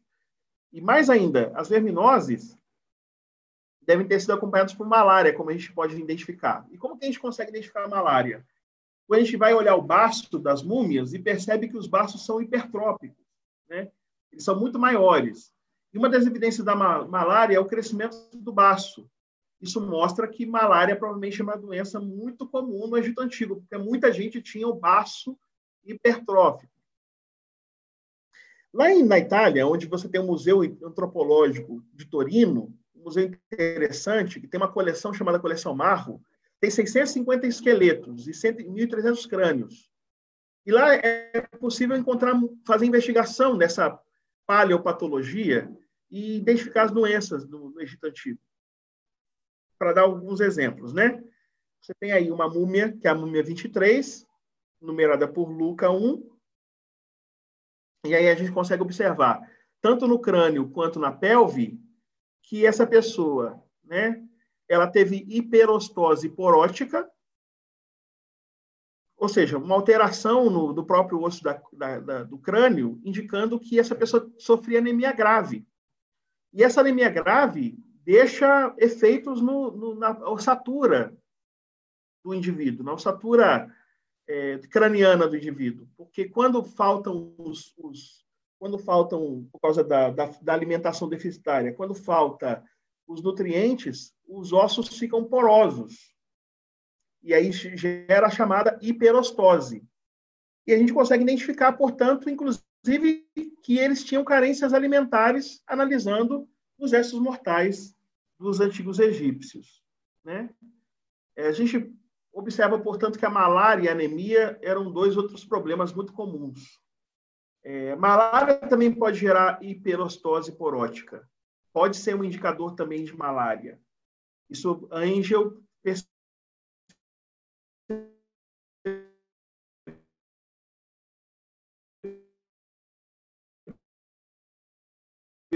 1956. A equipe de Torino usava, fazia teste imunológico, observando proteínas específicas, para tinha uma, uma proteína específica indicando a malária. Eles, indicar, eles conseguiram perceber, utilizando as múmias, uma solução salina, um fosfato, para reidratar as proteínas. A proteína, chamada PFHRP2, que é a proteína que indica se o indivíduo teve ou não teve malária uma coisa extraordinária, dessas coisas que, que, que mostram. Aí você vai me perguntar, mas por que, que faz essa pesquisa, Brian? Faz essa pesquisa porque quando a gente observa essas coisas na, na antiguidade, a gente observa também o cruzamento dessas coisas com as imagens e representações das doenças nos papiros. A gente percebe como isso interfere na, no, no, no, no crescimento demográfico, na ocupação do próprio território, nas diferenças entre ricos e pobres, na maneira como se, se organiza a religião e a narrativa religiosa. Eu já não quero cansá-los muito, eu já vou falar agora da Bíblia daqui a pouco. Né? Fato é que das 50 múmias testadas, 21 tinham malária. Então, você imagina, se tem 50 múmias, 21 tem malária, todo mundo tem malária no Egito Antigo. E aí a gente tem, portanto, se vocês me permitem avançar, e falar agora de um papiro, que é o papiro cirúrgico Edwin Smith, que é um papiro que tinha escrito em dois lados e um trata um lado trata do trauma, o segundo como é que é um texto mais mágico, menos clínico. Então nesse papiro nós temos uma menção a uma peste anual, ou seja, uma epidemia que atingiu os egípcios anualmente. E aí eles vão falar dessa praga então, eu vou mostrar aqui, olha como é legal a gente. Eu agradeço muito vocês por terem me convidado, porque a gente vai hoje ler hierógrafos, né? Nós vamos ler esses, esses hierógrafos interessantes que vão mostrar como, como essas imagens representam conceitos. E eu vou ensinar como você lê isso aqui. É uma das coisas que eu estudei na vida que eu não me, me arrependo de ter estudado, tá? Então a gente vai ler daqui para, deixa eu mostrar, eu vou ler daqui para lá, tá? É daqui para lá que se lê. Então, vamos começar lendo o primeiro símbolo. Deixa eu pegar aqui o que serve para anotar. Eu vou ler esse primeiro símbolo que está aqui, ó. Esse símbolo bonitinho que está aqui. Vou começar lendo ele. Esse símbolo que está aqui, que é um símbolo interessante, vou apagar aqui para poder mudar, para poder mudar aqui a tela, tá? Esse símbolo que aqui está é um símbolo que indica a boca e um derrame. Quando você tem a boca e o derrame, tá? Isso aqui é o derrame. A boca que, que derrama alguma coisa é um sinal para feitiço. Feitiço. Algo dito com a boca. Então, a primeira coisa que aparece nesse texto é o termo feitiço. Continuando. Depois, nós temos o símbolo da água. Essa água indica o movimento para. Por quê? Porque o rio Nilo ele corria, isso é água corrente, ele corria para algum lugar. Então, essa água agitada que eles representam indica o movimento de um lugar para outro. Logo, esse símbolo aqui é o símbolo para. Ok? É o símbolo para. Logo, a gente pensou feitiço. Deixa eu apagar tudo aqui, só para mostrar lá. que está escrito aqui é, nessa primeira parte do texto, só um instante. Voltando, deixa eu tirar isso daqui para anotar de novo. Isso que está aqui é feitiço para. Ok? Feitiço para. Vamos continuar a leitura do texto. Feitiço para. Aí você tem um, um, um homem com uma vara. O homem com a vara geralmente é o verbo expulsar. Então você tem aqui expulsar. Você tem uma vela com um navio, indicando vento. Então é feitiço para expulsar o vento. Feitiço para expulsar o vento. Porque eles acreditam que as doenças vêm com o vento. Vocês vão entender isso daqui a pouco. Feitiço para expulsar o vento. E aí, esses dois símbolos que estão aqui indicam a preposição de. O vento de.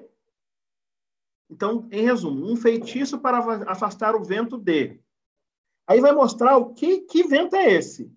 Aí nós temos os hierógrafos que vão formar a palavra iodet, porque são chamados hierógrafos é, é, fonéticos. Então, esses hierógrafos vão formar a palavra iodet. Iodet significa praga. Praga, feitiço para expulsar a praga. E aí, em seguida, de feitiço para expulsar a praga, nós temos, desculpa, eu vou apagar aqui, deixa eu avançar. E aí, os outros dois símbolos que tem aqui significam ano. Então, é praga anual. Então, aqui nós temos um feitiço para afastar a praga anual. Então, ele está falando aqui de uma doença que anualmente atinge. Isso é uma endemia, como a dengue no Brasil. Tá? A dengue no Brasil é um exemplo de uma endemia. Perfeito?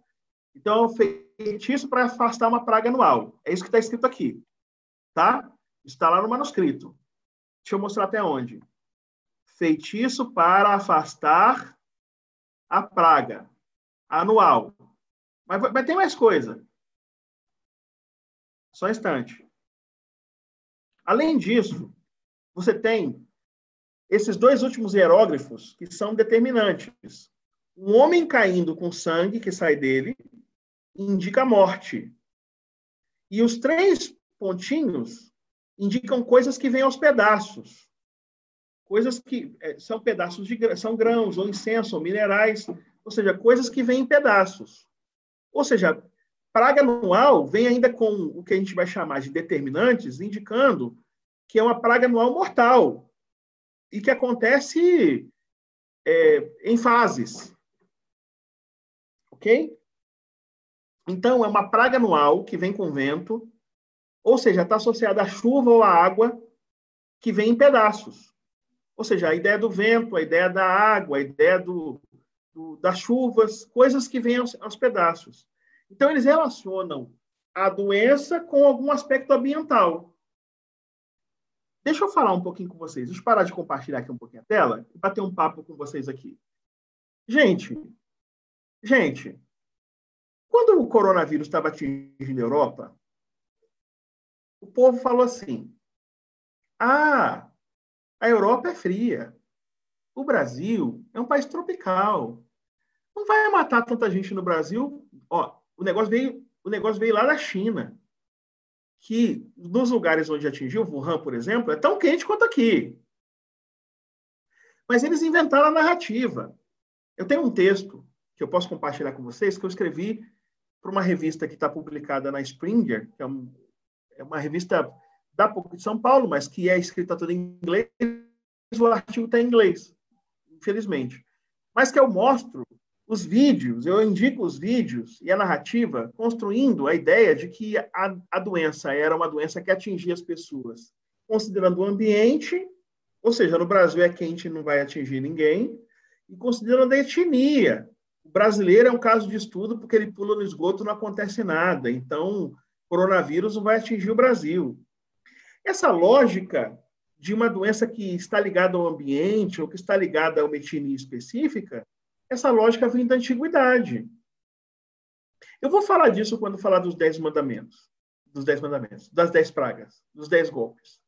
Porque eu vou mostrar que como é que a doença atinge só os egípcios, não atinge os hebreus, como a doença atinge uma localidade onde os egípcios estão, não atinge a cidade dos hebreus.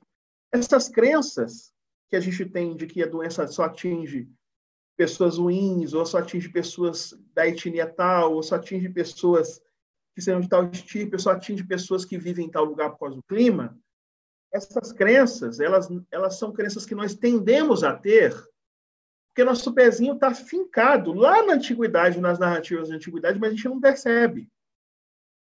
Nós temos, nós carregamos com a gente, a gente não sabe disso, a gente carrega com a gente. Bom, vou dar um exemplo. Muita gente é, frequenta igreja e está lendo lá na igreja um texto da antiguidade. E sem perceber, a pessoa vai acumulando crenças que vêm de tempos remotos. E que são crenças que a pessoa carrega consigo. Eu não estou falando mal das crenças, pelo contrário, eu sou uma pessoa de fé.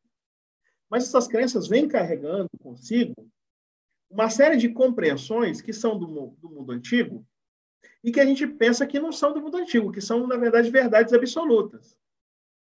Mas quando a gente começa a, a submeter essas crenças a um escrutínio do próprio mundo antigo, a gente percebe que a gente leu mal os textos da antiguidade. Porque a, os textos da antiguidade não estão sendo lidos puramente, eles estão sendo lidos pelo óculos de pessoas que leem esses textos usando esses textos para fazer as pessoas agirem hoje. Então, quando fala lá de dízimo, está usando uma coisa que era para sustentar uma antiga ordem do culto templo de Jerusalém. Então, as pessoas sustentavam comida, levavam os, os animais. Aí a pessoa ela diz que é a mesma coisa que tem que ser feita hoje. Mas se você levar uma cabra para entregar lá no, na igreja como dízimo, a pessoa vai falar: você está de piada comigo? Ah, mas eu sou, eu sou criador de cabra e, e saíram 10 cabras, eu estou trazendo uma. Aí, não, ou seja, eles atualizam a noção de converter animal para dinheiro, mas não atualizam a noção de talvez a ordem dos nossos, dos nossos, da nossa religião não é a mesma ordem de sustento que havia no Templo de Jerusalém. Ou seja, é uma interpretação seletiva a gente atualiza apenas o que quer. Então, quando é conveniente, eu mantenho uma coisa no passado. Quando é conveniente, eu atualizo. Eu vou dar um exemplo. Seria mais ou menos assim. Eu vou falar dos calvinistas, tá? Vou falar dos calvinistas porque eu respeito muito e, como já fui presbiteriano, eu conheço bem. Quando tem textos que falam de eleição, predestinação, eleito da fundação do mundo, o calvinista fala assim, tá vendo? Está aqui a prova de que existe predestinação. Aí quando o texto fala assim, perseverar até o fim será salvo, aí ele diz, não, tem que interpretar esse texto porque não é bem assim. Ou seja, os textos que dizem o que eles querem dizer não precisam ser interpretados, eles são ditos de forma clara. Os textos que dizem que eles não querem dizer, aí eles dizem que tem que submeter a uma atualização. Que, que mandrake é esse, gente? Que negócio é esse? De que quem é que define quando é que eu tenho que atualizar, quando eu não tenho que atualizar? Eu vou responder. O que define é o, a necessidade do poder religioso. É uma lógica torta, em que eu vou dizer que ah, os tempos mudaram quando é conveniente para mim. Por exemplo, se eu chegar numa igreja, vou falar, eu sou batista, se eu chegar numa igreja batista falar assim, não, mulher só pode usar saia, mulher tem que sentar do lado e homem do outro. E, e temos que obedecer isso porque está na Bíblia, mulher só pode usar o véu. Aí eles falam assim, não, os tempos mudaram. Então, as mulheres só usar véu, não é bem assim, os tempos mudaram. Aí eu falo assim, ah, mudaram? Os tempos mudaram? Então, mulher não tem só que usar véu,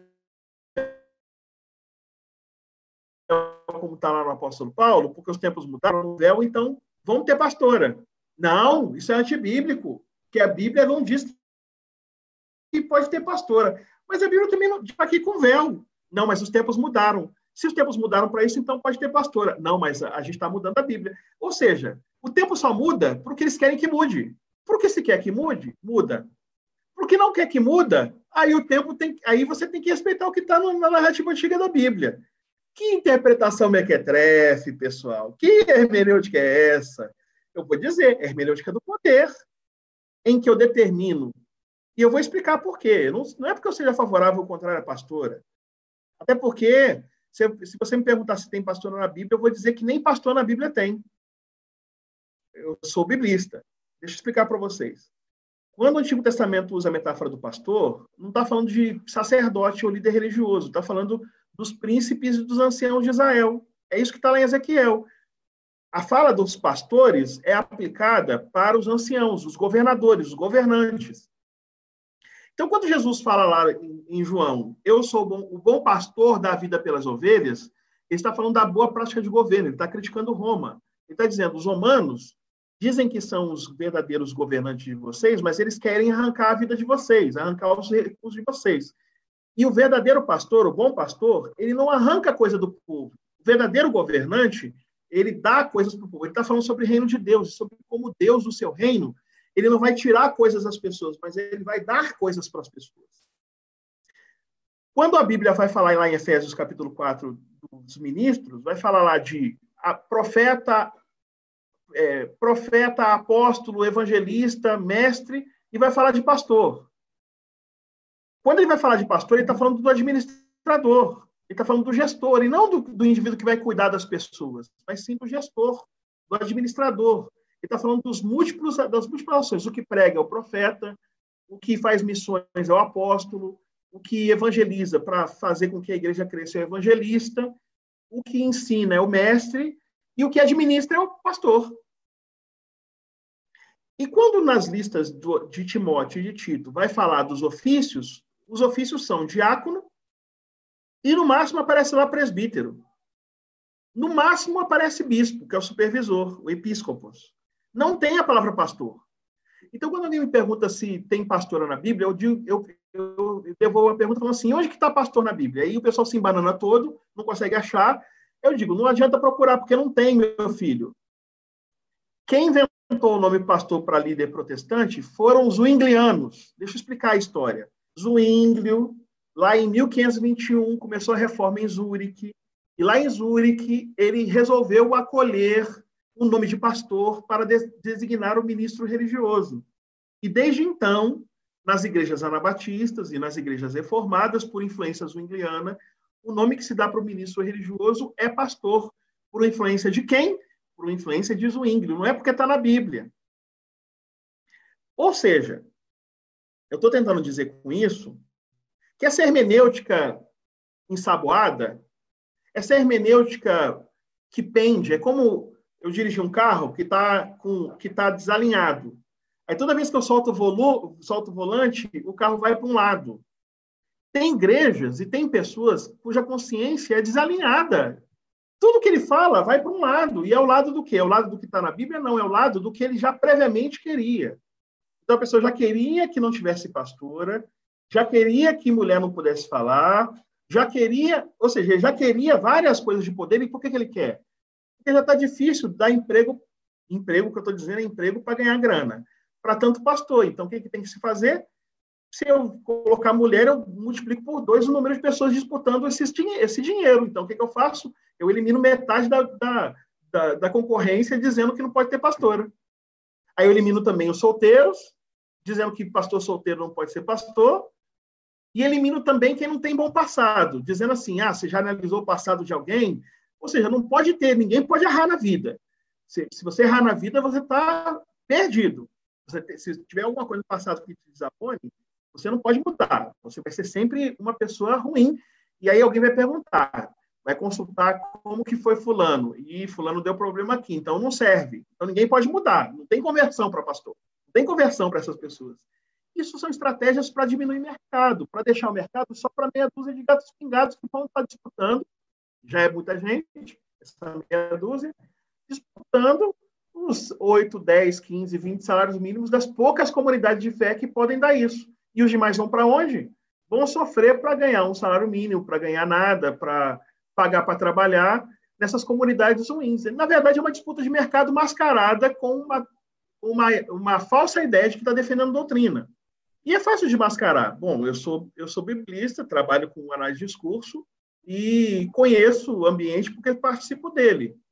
Então, do mesmo jeito que você tem uma, uma forma pensa de analisar as coisas, você também tem uma forma pensa de analisar as dez pragas do Egito. Como é que as pessoas analisam as dez pragas do Egito? Analisam assim. O povo de Israel estava sofrendo, ó, a discussão em linhas gerais é, o povo de Israel estava sofrendo no Egito, porque o Egito é perverso, o Egito só tem gente ruim. Estavam sofrendo lá, e aí Deus ouviu o clamor e Deus mostrou que ele é maior do que o, do que o Deus do Egito. Fazendo o quê? Punindo o povo. Então, na cabeça do povo, quem fica doente e morre de alguma doença é uma punição divina. Então, quem é preservado da doença, eu vou voltar ao episódio do posto.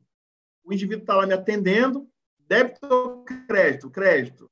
Aí passo lá o cartão, pego uma pecinha que eu uso para digitar e falo assim: você tem medo de coronavírus? Eu falo assim: não, eu tenho é, respeito pela saúde das pessoas. Aí ele vira e fala assim: tira a máscara e fala assim: pois a gente sabe que Deus é um Deus que cura. Ou seja, ele, ele um ancião, não tem medo de pegar coronavírus, porque entende que Deus vai curá-lo. De onde vem isso? Porque eles olham a narrativa do, do Êxodo e veem o povo egípcio morrendo e o povo de Israel sem cair um, um fio de cabelo da cabeça deles. Então as pessoas entendem. Se eu me dou bem, Deus está comigo. Se eu me dou mal, Deus está contra mim. E assim, nessa lógica, é a lógica para validar. Valorizar mais gente rica. Por que, que a pessoa é rica e bem-sucedida? Porque ela é ladra?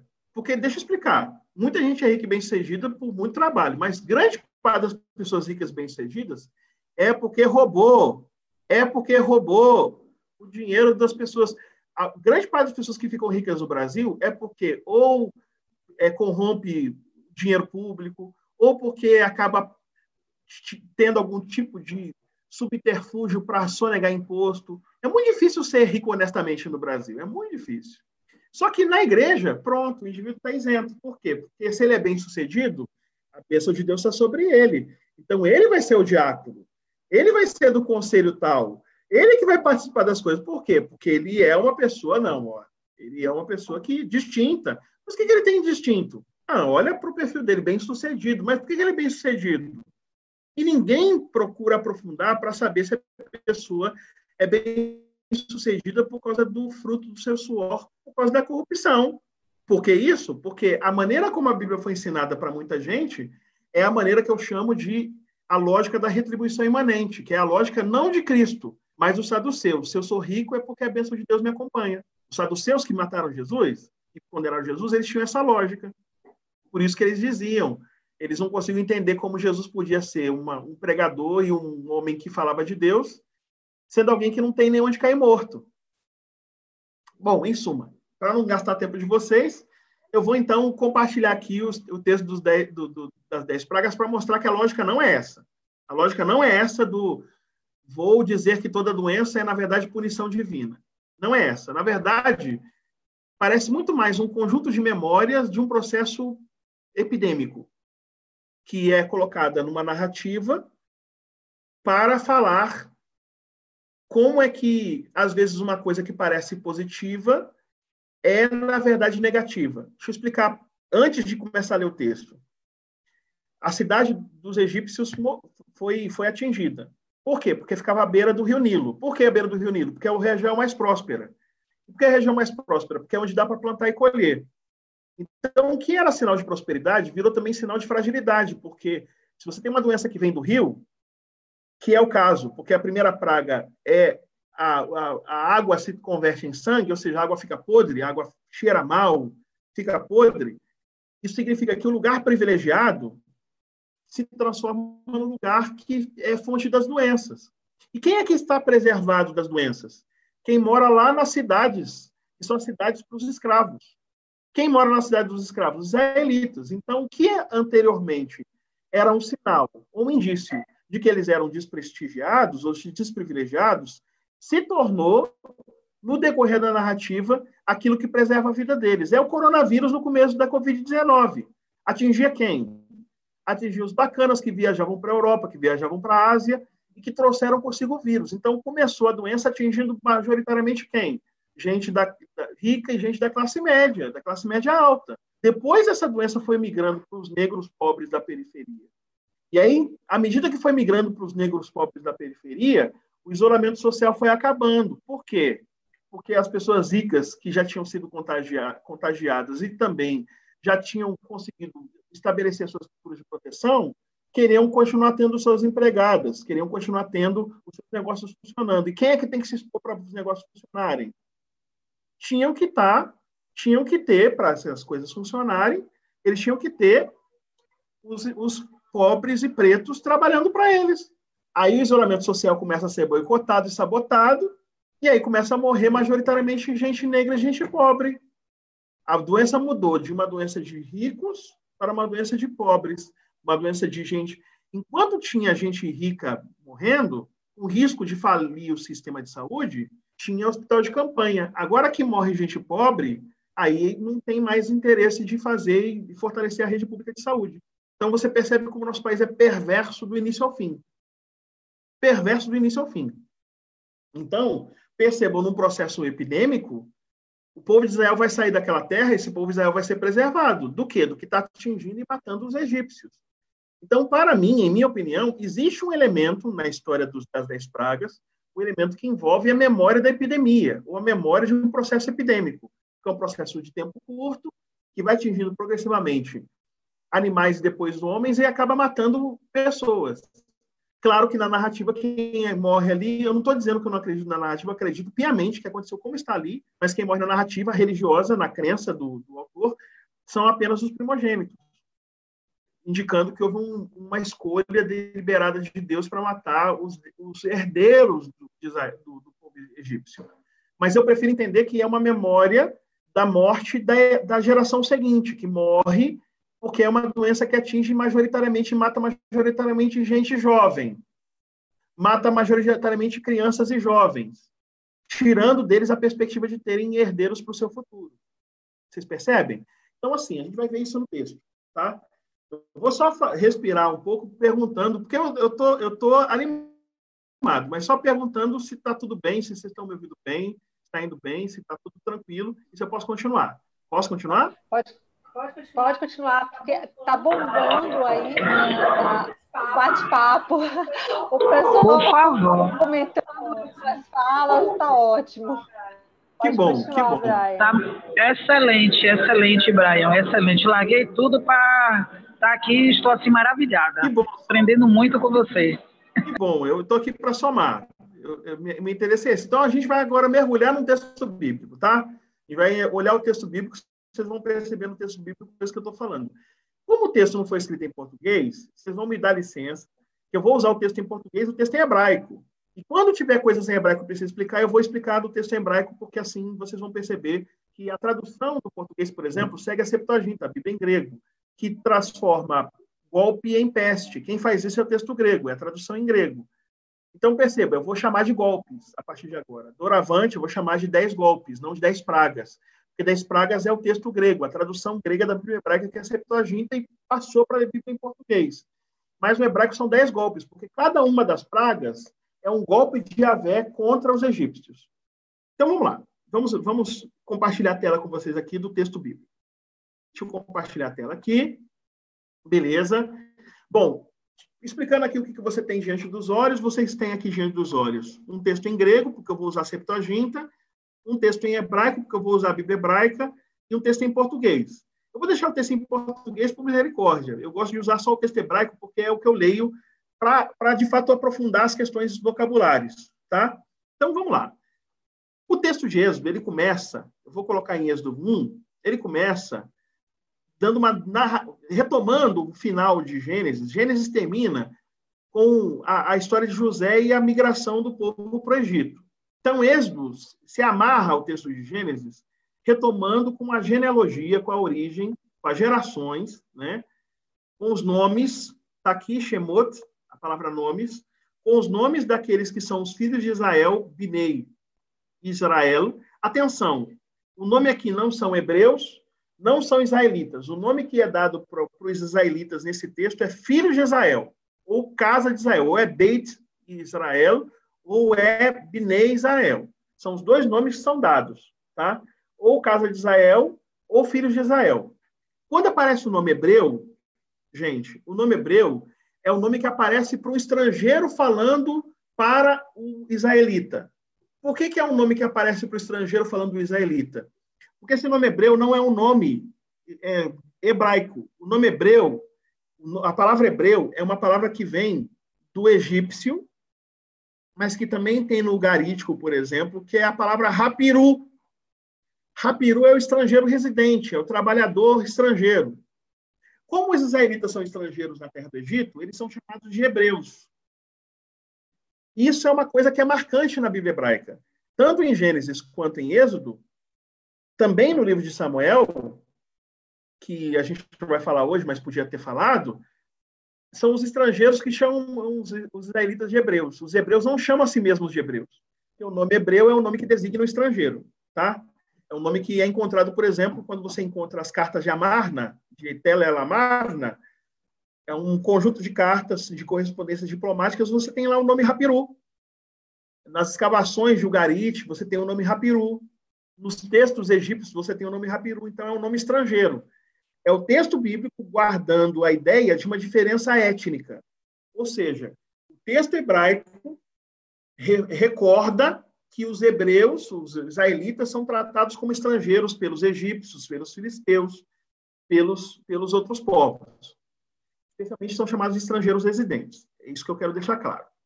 Então, depois que o texto vai trazer uma relação de nomes, né, para mostrar uma genealogia, ele vai falar da condição desse povo, desse povo que está lá na terra egípcia. Quando vai falar da condição desse povo, né, vai começar dizendo, por exemplo, lá no capítulo 1, vai falar da determinação tirânica do povo de Israel que se tornou escravo, que foi escravizado por um, por um faraó que não conhecia é, José.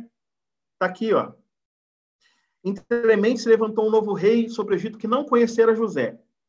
E aí acontecerá um, uma maneira de tentar impedir o crescimento populacional dos israelitas por meio de uma limpeza étnica.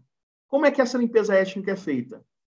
Bom, como eles são mais numerosos, mais fortes, e eles são muito numerosos e muito fortes e podem tomar o poder, o que os egípcios resolvem fazer é o seguinte: quando forem nascer os meninos, ok? Quando forem nascer os meninos, o que eles vão fazer é, primeiro, colocar os homens para trabalhar com mais esforço. Então, está aqui. Amargar a vida em dura servidão, porque assim os homens morrem mais cedo. E os meninos vão ser mortos na hora do parto. Então, eles têm uma dupla estratégia de limpeza étnica. Submetê-los a uma escravidão pesada, para que eles morram, morram cedo, primeira, e segunda é matar as crianças quando elas nascerem, deixando apenas as meninas. Por que as meninas? Porque menina, no mundo patriarcal, não forma família. Então, eles vão ter as mulheres para serem mulheres que vão se casar com os egípcios, mas não vão ter os meninos para serem chefes de família, mantendo assim a etnia dos hebreus ou dos israelitas. O que vai acontecer é que um desses meninos escapa da morte. O nome desse menino é Moisés. As parteiras primeiro tentam impedir, dizendo que elas, as mulheres dão à luz antes mesmo delas chegarem. E num dado momento, Moisés vai ser, é, vai ser, é, vai nascer e, e para fugir da morte ele é lançado nas águas. Esse nome Moisés lembra o nome Ramsés, ó, Ramsés, Moisés. Por que, que o nome Moisés lembra Ramsés? Porque o nome Moisés é um nome egípcio, é um nome que lembra o nome egípcio. É, o nome Ramsés significa o nascido de Ra. E Moisés significa o nascido de, mas não diz de onde, né? não diz de onde. Por quê? Porque não pode falar que ele é nascido de, de, de uma divindade como Ra, a divindade solar egípcia.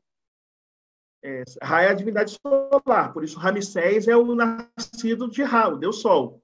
Inclusive, a tumba de Ramsés tem é, quando encontraram a tumba de Ramsés, encontraram uma, um trono em que tem os raios do sol vindo sobre, sobre Ramsés. E os raios do sol são estilizados para dizer que são os raios da divindade, chegando para abençoar o, o, rei que é o nascido do, do próprio Ra. Portanto, a gente tem aqui, no nome Moisés, o nome egípcio, mas é, alguém que é adotado pelas, pelos egípcios, porque é adotado pela filha de Faraó, mas alguém que é criado pelos próprios, pelas, próprias, pelas próprias hebreias, usando o nome. Ou seja, ele é o sobrevivente. Ele é aquele que sobrevive a uma situação que é uma situação de opressão. Então, a gente está dentro daquele quadro que a gente observa na Bíblia de pessoas extraordinárias que eram que, que saíram atrás e que foram abençoadas por Deus. Abraão, que não tinha não era líder de clã e era estéril e não tinha filhos e estou dizendo que ele era estéril, mas o texto lá vai falar da esterilidade da mulher, porque o texto patriarcal, quem não dá, quem quando o filho vem, o filho é do homem. Mas quando o filho não vem, a estéril é a mulher. Claro que esse patriarcado que está no texto bíblico, ele é submetido à crítica na própria Bíblia, porque desculpem a digressão, quando aparece a esterilidade lá na casa de Eucana e de Ana, é, Ana ora e ela resolve a esterilidade e Eucana não entende, nem o próprio sacerdote, indicando que a mulher é mais sábia que os próprios homens. É a Bíblia questionando o patriarcado. José queria matar Maria, queria largar Maria para não morrer, matá-la, porque ela ia ser apedrejada. E quem entendeu a natureza da gravidez de Maria foi a própria Maria, e não o próprio José. Então, é a Bíblia questionando o patriarcado. Só estou dizendo isso para deixar claro que a Bíblia não é um livro. A Bíblia reflete patriarcalismo, mas não é um livro patriarcal, no sentido do patriarcado masculino. Ele põe em crítica o patriarcado masculino várias vezes, colocando várias mulheres como heroínas, estrangeiras, prostitutas, mulheres de, de origem que não era origem real. Então, a gente vai ver isso muito no texto bíblico, muitas vezes no texto bíblico, diga de passagem tá? Então, ah, tá, eu vou, eu vou, eu vou aceitar, tá? Eu tô, eu tô, eu vou aceitando as pessoas aqui, então. Deixa eu admitir, beleza. É, então, a gente continuando aqui, só explicar, gente, eu estou aqui controlando a sala, então eu preciso aceitar as pessoas enquanto estou falando. E para mim é tranquilo, eu opero essas coisas muito bem. Aí o que acontece? A gente tem aqui uma situação atípica, mas que é típica na Bíblia, de alguém desprivilegiado que se tornou um sobrevivente, sendo sobrevivente, vai ser o instrumento de Deus para salvar o povo. E nessa situação atípica, não vai ser só o personagem Moisés que vai ser privilegiado, vai ser todo o povo que vai ser privilegiado numa situação pandêmica. E aqui que é o interessante da narrativa, porque esse Moisés vai cometer um crime, e a Bíblia não, não diz que não foi crime, ele assassinou uma pessoa, ele vai fugir, vai viver junto com os midianitas numa terra estrangeira, vai encontrar com Deus e nem vai saber quem Deus é, vai entender que não tem capacidade de cumprir a missão, indicando assim a sua pequenez, mas vai receber a ajuda do seu irmão, e aí ele vai chegar diante do faraó, e diante do faraó ele vai fazer o pleito, que é o pleito que nós conhecemos muito bem, que é o pleito de exigir que o povo seja liberto. Então, quando ele retorna para o Egito, está lá em Êxodo 4,18, né, o texto começa dizendo é, é, ele primeiro fala com Jetro para Jetro deixá-lo ir para o Egito e Jetro diz vai em paz. Isso é para colocar em contraste com o faraó que vai impedir ele de ir. Então, Jetro, o estrangeiro, deixa Moisés ir. Faraó, o estrangeiro, não deixa Moisés com o povo ir, mostrando que nem todo estrangeiro é ruim. Então, a Bíblia não é xenofóbica.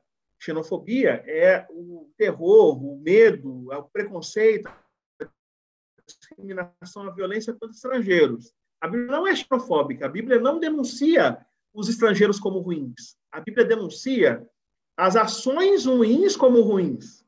Entendem? Então, os, os, os egípcios, eles não são julgados porque eles são, eles são bons, eles acolheram o povo de Israel, eles se tornam ruins quando eles passam a agir mal. Então, deixa eu fazer um parênteses aqui, desculpem. Primeiro, vírus chinês. Deixa eu mostrar a xenofobia de hoje em dia. Ah, vírus chinês. Bom, primeiro, vírus não tem nacionalidade. Eu nunca vi vírus com passaporte. Então, não é vírus chinês, não é vírus japonês, não é vírus espanhol. O vírus é da natureza. Quem fala que o vírus é chinês é xenofóbico, porque está tentando colocar como, como culpados um determinado grupo étnico, como culpado um determinado grupo étnico, e é uma forma de, de, de verbalizar de forma aparentemente coerente, mas é incoerente, a sua xenofobia. Segunda coisa, é, ah, mas é uma ditadura, a China. Então a China não tem nada de bom porque é uma ditadura. Então deixa eu falar para vocês, a, a Arábia Saudita também é uma ditadura, e muito mais sanguinária que a China.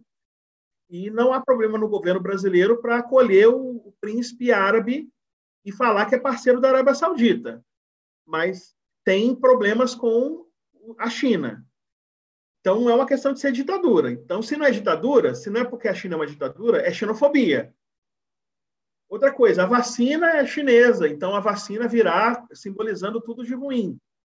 Bom, mais de 80%, quase 80%, pelo menos, dos medicamentos que são vendidos no Brasil são chineses.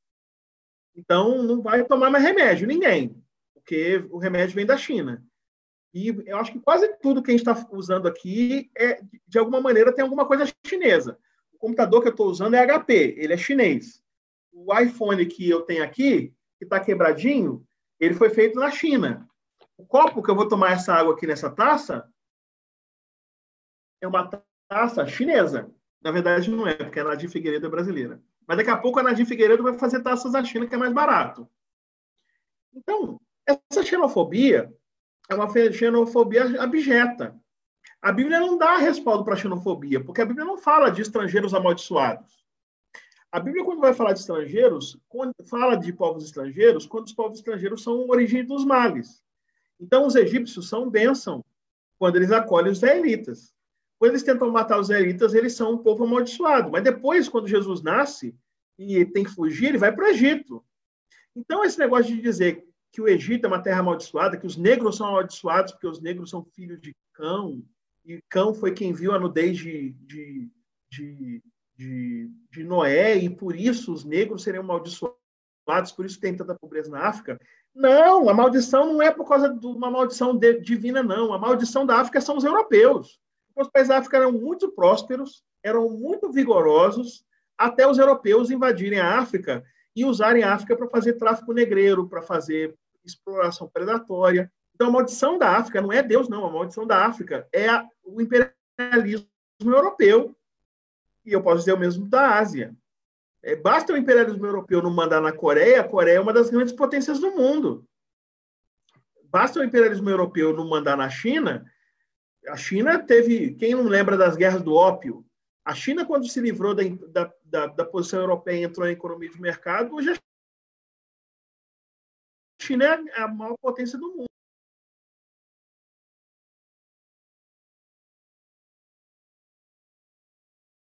Então, o, o, europeu não é superior, o aborígene australiano não é inferior e, e, e pessoa menor. Isso é preconceito, isso é xenofobia. Quando a xenofobia vira explicação para a doença, gente, veja se vocês passam, passam a entender isso. Quando tentam colocar a Bíblia como quem dá respaldo para isso, pode ter certeza que é uma leitura da Bíblia ruim. Então a Bíblia não é contra os egípcios, gente. A Bíblia é contra os egípcios que estão produzindo um, um processo tirânico, malvado de, de limpeza étnica. Eles querem destruir os israelitas. E por isso é que você verá, na lógica da compreensão de Yahvé, Yahvé indo em favor do oprimido. Quando o povo, o povo religioso, que em nome de Deus oprime, se torna opressor, Deus se põe contra esse povo. Porque Deus está do lado do oprimido, gente. Do fraco. Eu quero lembrar vocês é, a gente tem que lembrar de textos bíblicos, né? Quando a Bíblia vai falar sobre, sobre quem Deus ouve, porque Deus tem lado, quando a Bíblia vai falar de quem Deus ouve, vai falar assim, ó, Salmo 147, 46, verso 3. 147, verso 3. É porque no, na Bíblia hebraica 147, na Septuaginta 146. Saras de coração quebrantado e pensas feridas. 109. Porquanto não me lembrou de usar a misericórdia, mas perseguiu o aflito necessitado como também um quebrantar de coração para os integrar a morte, entregar a morte. É uma denúncia do salmista. Amou a maldição, ela o apanhe. Ou seja, Deus, quando alguém oprime alguém, quando alguém maltrata alguém, e esse alguém é quebrantado, que Deus faz é estar do lado do quebrantado, do aflito, do abatido. Deus tem lado. Entende, gente? Deus está do lado dos israelitas, porque os israelitas eram um povo submetido à violência e confiavam em Yahvé. No dia que os israelitas começaram a oprimir, os israelitas foram mandados para o exílio. No dia que Israel começa a oprimir, Israel não. Por exemplo, nós temos o conflito Israel-Palestina. Há momentos que Israel, os israelenses, porque o moderno é israelense, na antiguidade é israelita, tá, gente? Antiguidade israelita, moderna israelense. Na antiguidade judaíta, depois de Cristo, judeu. Depois de, de da volta do exílio, na verdade, da, da, da, da Pérsia, judeu. Antes é judaíta. Quando eles oprimem os palestinenses, Deus está do lado dos palestinenses, dos palestinos, gente. Deus está do lado dos palestinos. Porque Deus está do lado do, do abatido, do oprimido. Não tem esse negócio de Deus escolher uma etnia, aí eu saio matando todo mundo, Deus continua do meu lado porque ele me ama e não pode deixar de me amar. Esquece isso. Esquece isso. Deus ama a justiça. Deus ama o que é reto. Deus ama o que é justo. E quando alguém é vítima de injustiça, Deus se põe do lado do, da vítima e não do lado do opressor. Isso é uma coisa que a gente aprende no Êxodo e que precisa ser lido direito, para a gente não, não acabar subscrevendo discursos de ódio, achando que com isso a gente está obedecendo a Deus. O fato é, quando Moisés sai lá do, do, do, da, da, terra dos midianitas e vai até o Egito, né? Deus já tinha avisado: o rei do Egito não vos deixará ir, senão obrigado por mão forte. Eles já sabiam, já foram avisados de que o povo egípcio era um povo que gostava de ter escravos. O povo egípcio era um povo que gostava de oprimir. É o mesmo que Deus se posiciona quando tem gente que gosta de ter escravos. Aí você vai falar assim, mas quando é que tem gente que gosta de ter escravo? Gente que traz gente do interior, da Bahia, para trabalhar a troco de comida na sua casa, pagando menos de salário mínimo, Aí a pessoa fala, aí depois a pessoa vai para a igreja e diz e levanta a mão, glorifica a Deus, pagando lá 300 reais para uma pessoa que fica a semana inteira na sua casa com a promessa de estudar e não estuda. Isso tem muito aqui na Bahia. Deus está do lado dessa empregada, não adianta ir para a igreja. Você vai para a igreja e vai fazer o quê? Você vai atrair para você mais juízo e mais condenação, porque está ouvindo lá sobre justiça e está aplicando a escravidão na prática na sua casa. Tá? Só para deixar, eu, uma vez eu fui numa casa de uma pessoa que me convidou, e lá tinha sininho para chamar a empregada, a empregada comia num, num espaço separado e no prato separado. Gente, isso é absurdo. Isso é escravidão, isso é indignificar o, o outro e tratar o outro como, como inferior. Aí depois da glória a Deus e falar que é que é crente é santo, é crente é santo coisa nenhuma. Então vamos continuar. Deus está do lado, então, do oprimido. É esse, isso que o texto vai mostrar. Aí o que, que vai acontecer?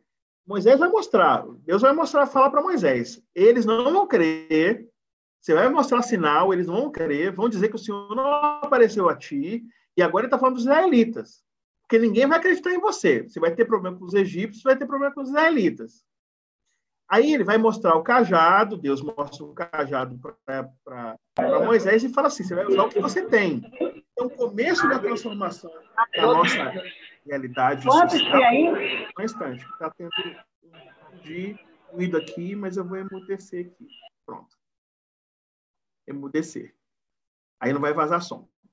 Gente, voltando aqui para o nosso assunto. Quando você tem muita quando você tem é, é, é, quando você tem uma missão divina, esse texto está ensinando que Deus vai potencializar o que a pessoa tem à mão. Ele tinha um cajado jogou no chão, virou serpente. Ou seja, Deus vai usar o que tem à mão. Então, tem um conjunto de valores religiosos que estão sendo transmitidos na narrativa. Mas eu vou parar um pouco de falar desses conjuntos de valores, que eu acho que já falei o suficiente, vou falar agora diretamente das pragas. Primeiro, Moisés, que são golpes, né? Disse depois Moisés a Arão e disse a Faraó: Assim diz o Senhor Deus de Israel: Deixa ir meu povo, para que me celebre uma festa no deserto. Aí o Faraó disse: Quem é o Senhor para que eu ouça, eu não conheço, eu não conheço o Senhor. Senhor que está aqui é a palavra Yahvé em hebraico, tá? Tá aqui a palavra Yahvé em hebraico. Essa é a palavra que está lá como Senhor. Eu não sei quem é esse, esse Yahvé, não, ele diz, né? Eu não sei quem é Yahvé, nem vou deixar Israel, não vou deixar Israel coisa nenhuma. É a resposta que Faraó dá, e assim, a partir dessa perspectiva, de, dessa resposta, vem a ação o Deus dos Hebreus nos encontrou, ele vai contar a história. Deixa-nos ir, pois caminho de três dias ao deserto para que ofereçamos sacrifícios, para que ele não venha sobre nós com pestilência, não venha sobre nós. Atenção, a palavra que está aqui é o verbo pagar. Esse verbo pagar, em hebraico, é encontrar. Aqui está na forma do verbo pagar, encontrar, no cal imperfeito, que indica uma ação futura. Porque ele virá nos encontrar. Porque está aqui, ó, eu vou ler em hebraico. If, ga, e, nu. If, ga, e, nu. O nu é de anarno. Anarno em hebraico é nós. Então ele está dizendo para que ele não venha sobre nós. Moisés está se incluindo. Ó, se você desobedecer a Vé, ele vai vir sobre nós, sobre nós, os escravos, com pestilência ou com espada. Ok? E aí, o que, que vai acontecer? Gente, olha que interessante. Vai acontecer o seguinte: então lhes disse o rei do Egito: Por que Moisés e Arão, por que interrompeis o povo no seu trabalho? Ou seja, ele queria mais que o povo se lascasse, que o povo morresse todo. Vai para a sua tarefa, essa tarefa que vai matá-lo, né? Porque a tarefa, daquela tarefa que eu disse que é uma tarefa desumana. Disse também o faraó: o povo da terra já é muito, e vós o distraís de suas tarefas. Seja, está, você deve trabalhar. Ó, toda vez que no meio de uma epidemia, da epidemia de Covid, e aí fala, o pessoal falava, com razão, é, fique em casa. Aí alguém virava e falava assim, que fica em casa, é o povo, quem quer ficar em casa é o povo que não quer trabalhar, que não quer o progresso do Brasil. Eu lembrava desse texto. Gente que coloca o trabalho acima da vida. Gente que coloca o trabalho acima da dignidade. Ou seja, a dignidade só existe se existe o trabalho escravo. Por que eu estou dizendo trabalho escravo? Porque já tiraram a aposentadoria, praticamente, já estão tirando direitos trabalhistas, praticamente, e estão dizendo que se quiser trabalho tem que ser um subemprego, que significa a pessoa não ter o suficiente para sobreviver. Aí eu digo para vocês, meu pessoal. Aí fala para voltar para esse tipo de vida, para ainda morrer de, de doença em favor da economia. Aí eu lembro do faraó falando. O que mais me assusta são os crentes seguirem esse tipo de lógica, que está muito mais ligado ao faraó do que ligado a Deus, e o povo não consegue correlacionar esse texto bíblico com o que a gente está vivendo no Brasil hoje. Eu fico pasmo, fico pensando assim, que Bíblia o povo está lendo? Aí eu vou dizer, é a mesma Bíblia que todo mundo está lendo, é por causa do óculos de leitura. Se eu pegar aqui agora, estou vendo tudo branco, a, minha, a mesa que eu estou falando com vocês é branca, a tela aqui tem um fundo branco, se eu colocar um óculos rosa, com a lente rosa, eu vou ver tudo, tudo que é branco como se fosse rosa. Isso vai alternar a minha maneira de ler.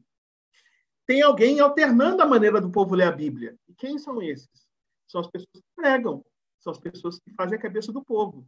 Eles colocam óculos no, na cara do povo para o povo não enxergar nada branco, ou nada preto, ou nada azul, o nada amarelo, para enxergar tudo com a lente ou com a cor da lente que passa pelo filtro da religião que é aliada ao Estado.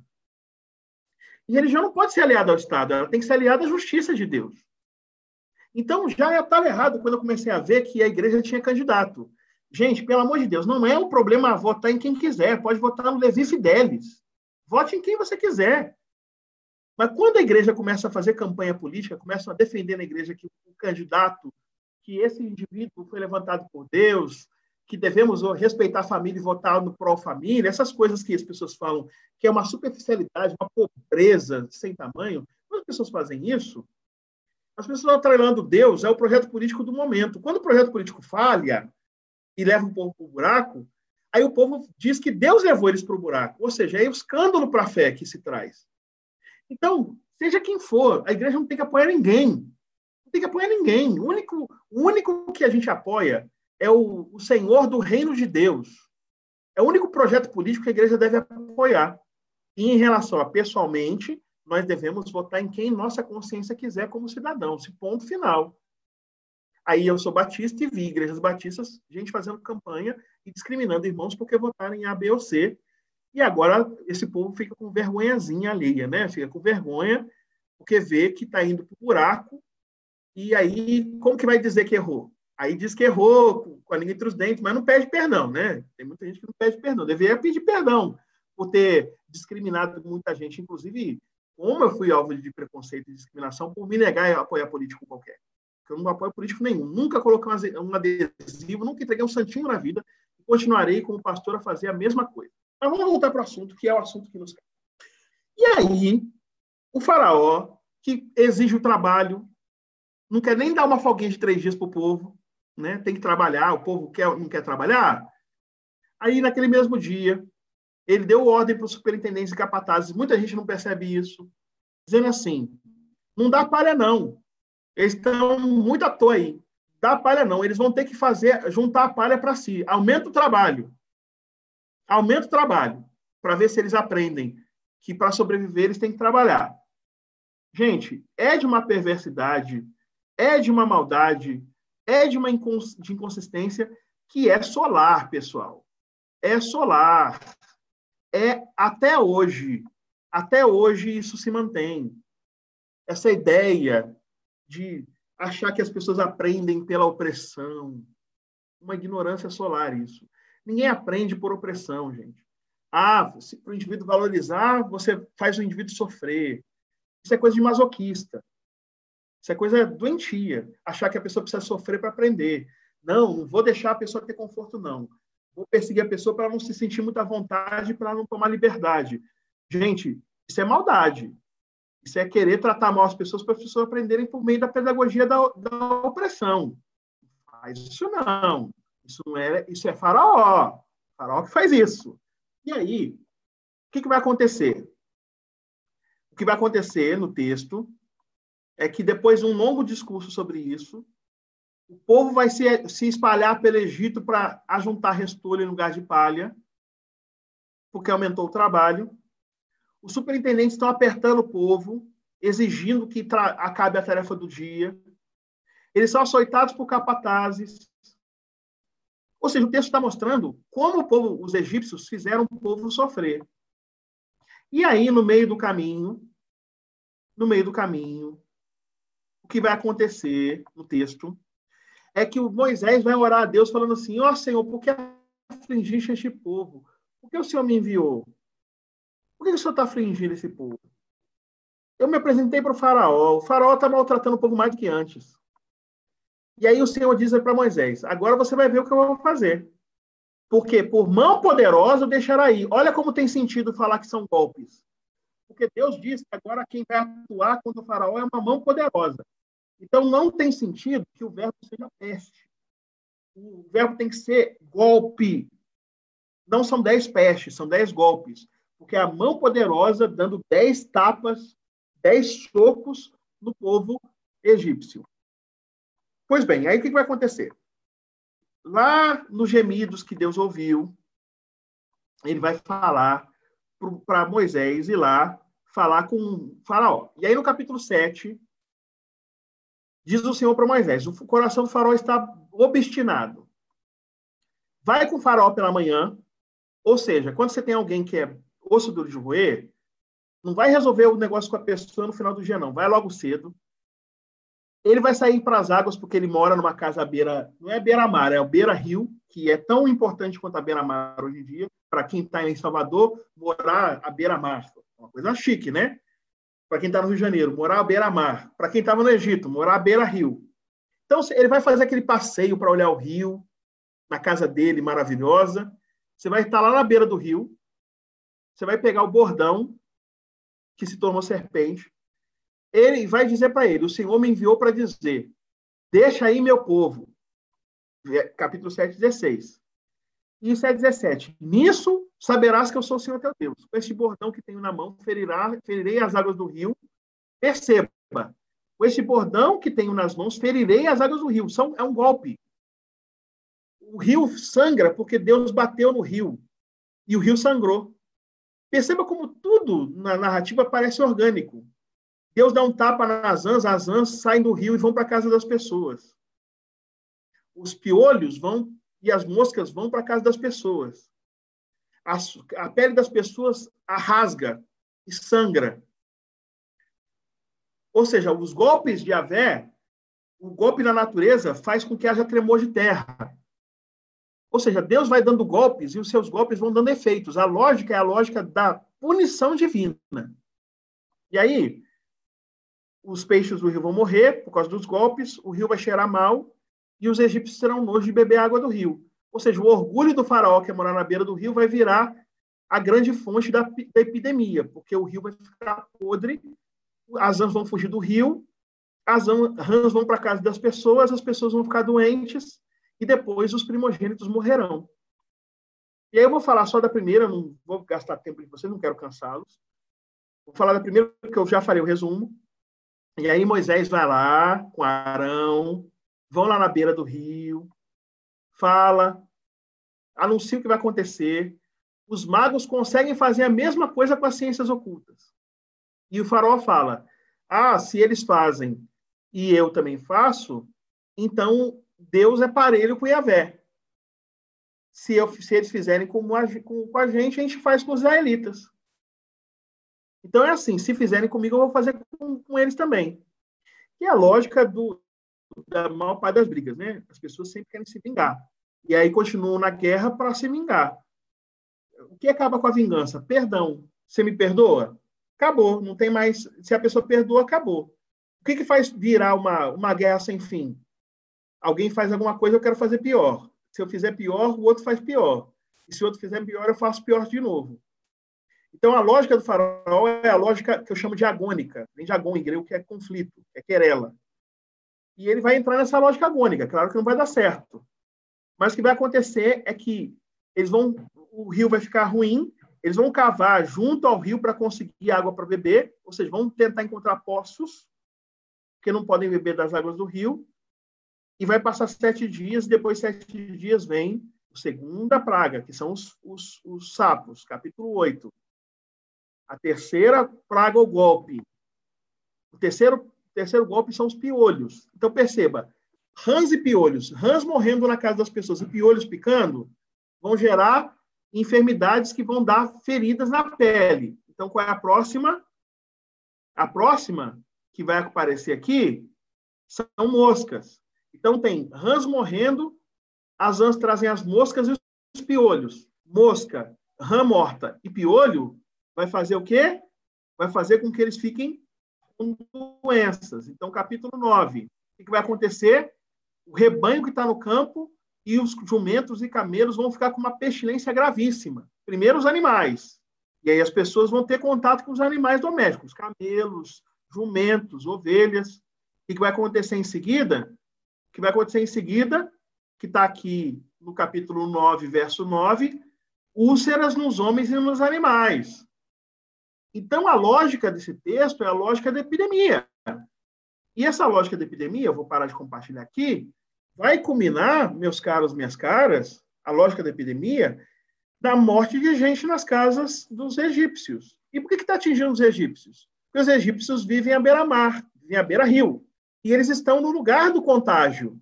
É lá que a água fica podre, depois os, as ãs saem da água, os piolhos atingem as pessoas, os animais chegam na casa das pessoas, as pessoas ficam com feridas, e depois os mais jovens morrem. A lógica é a lógica da epidemia.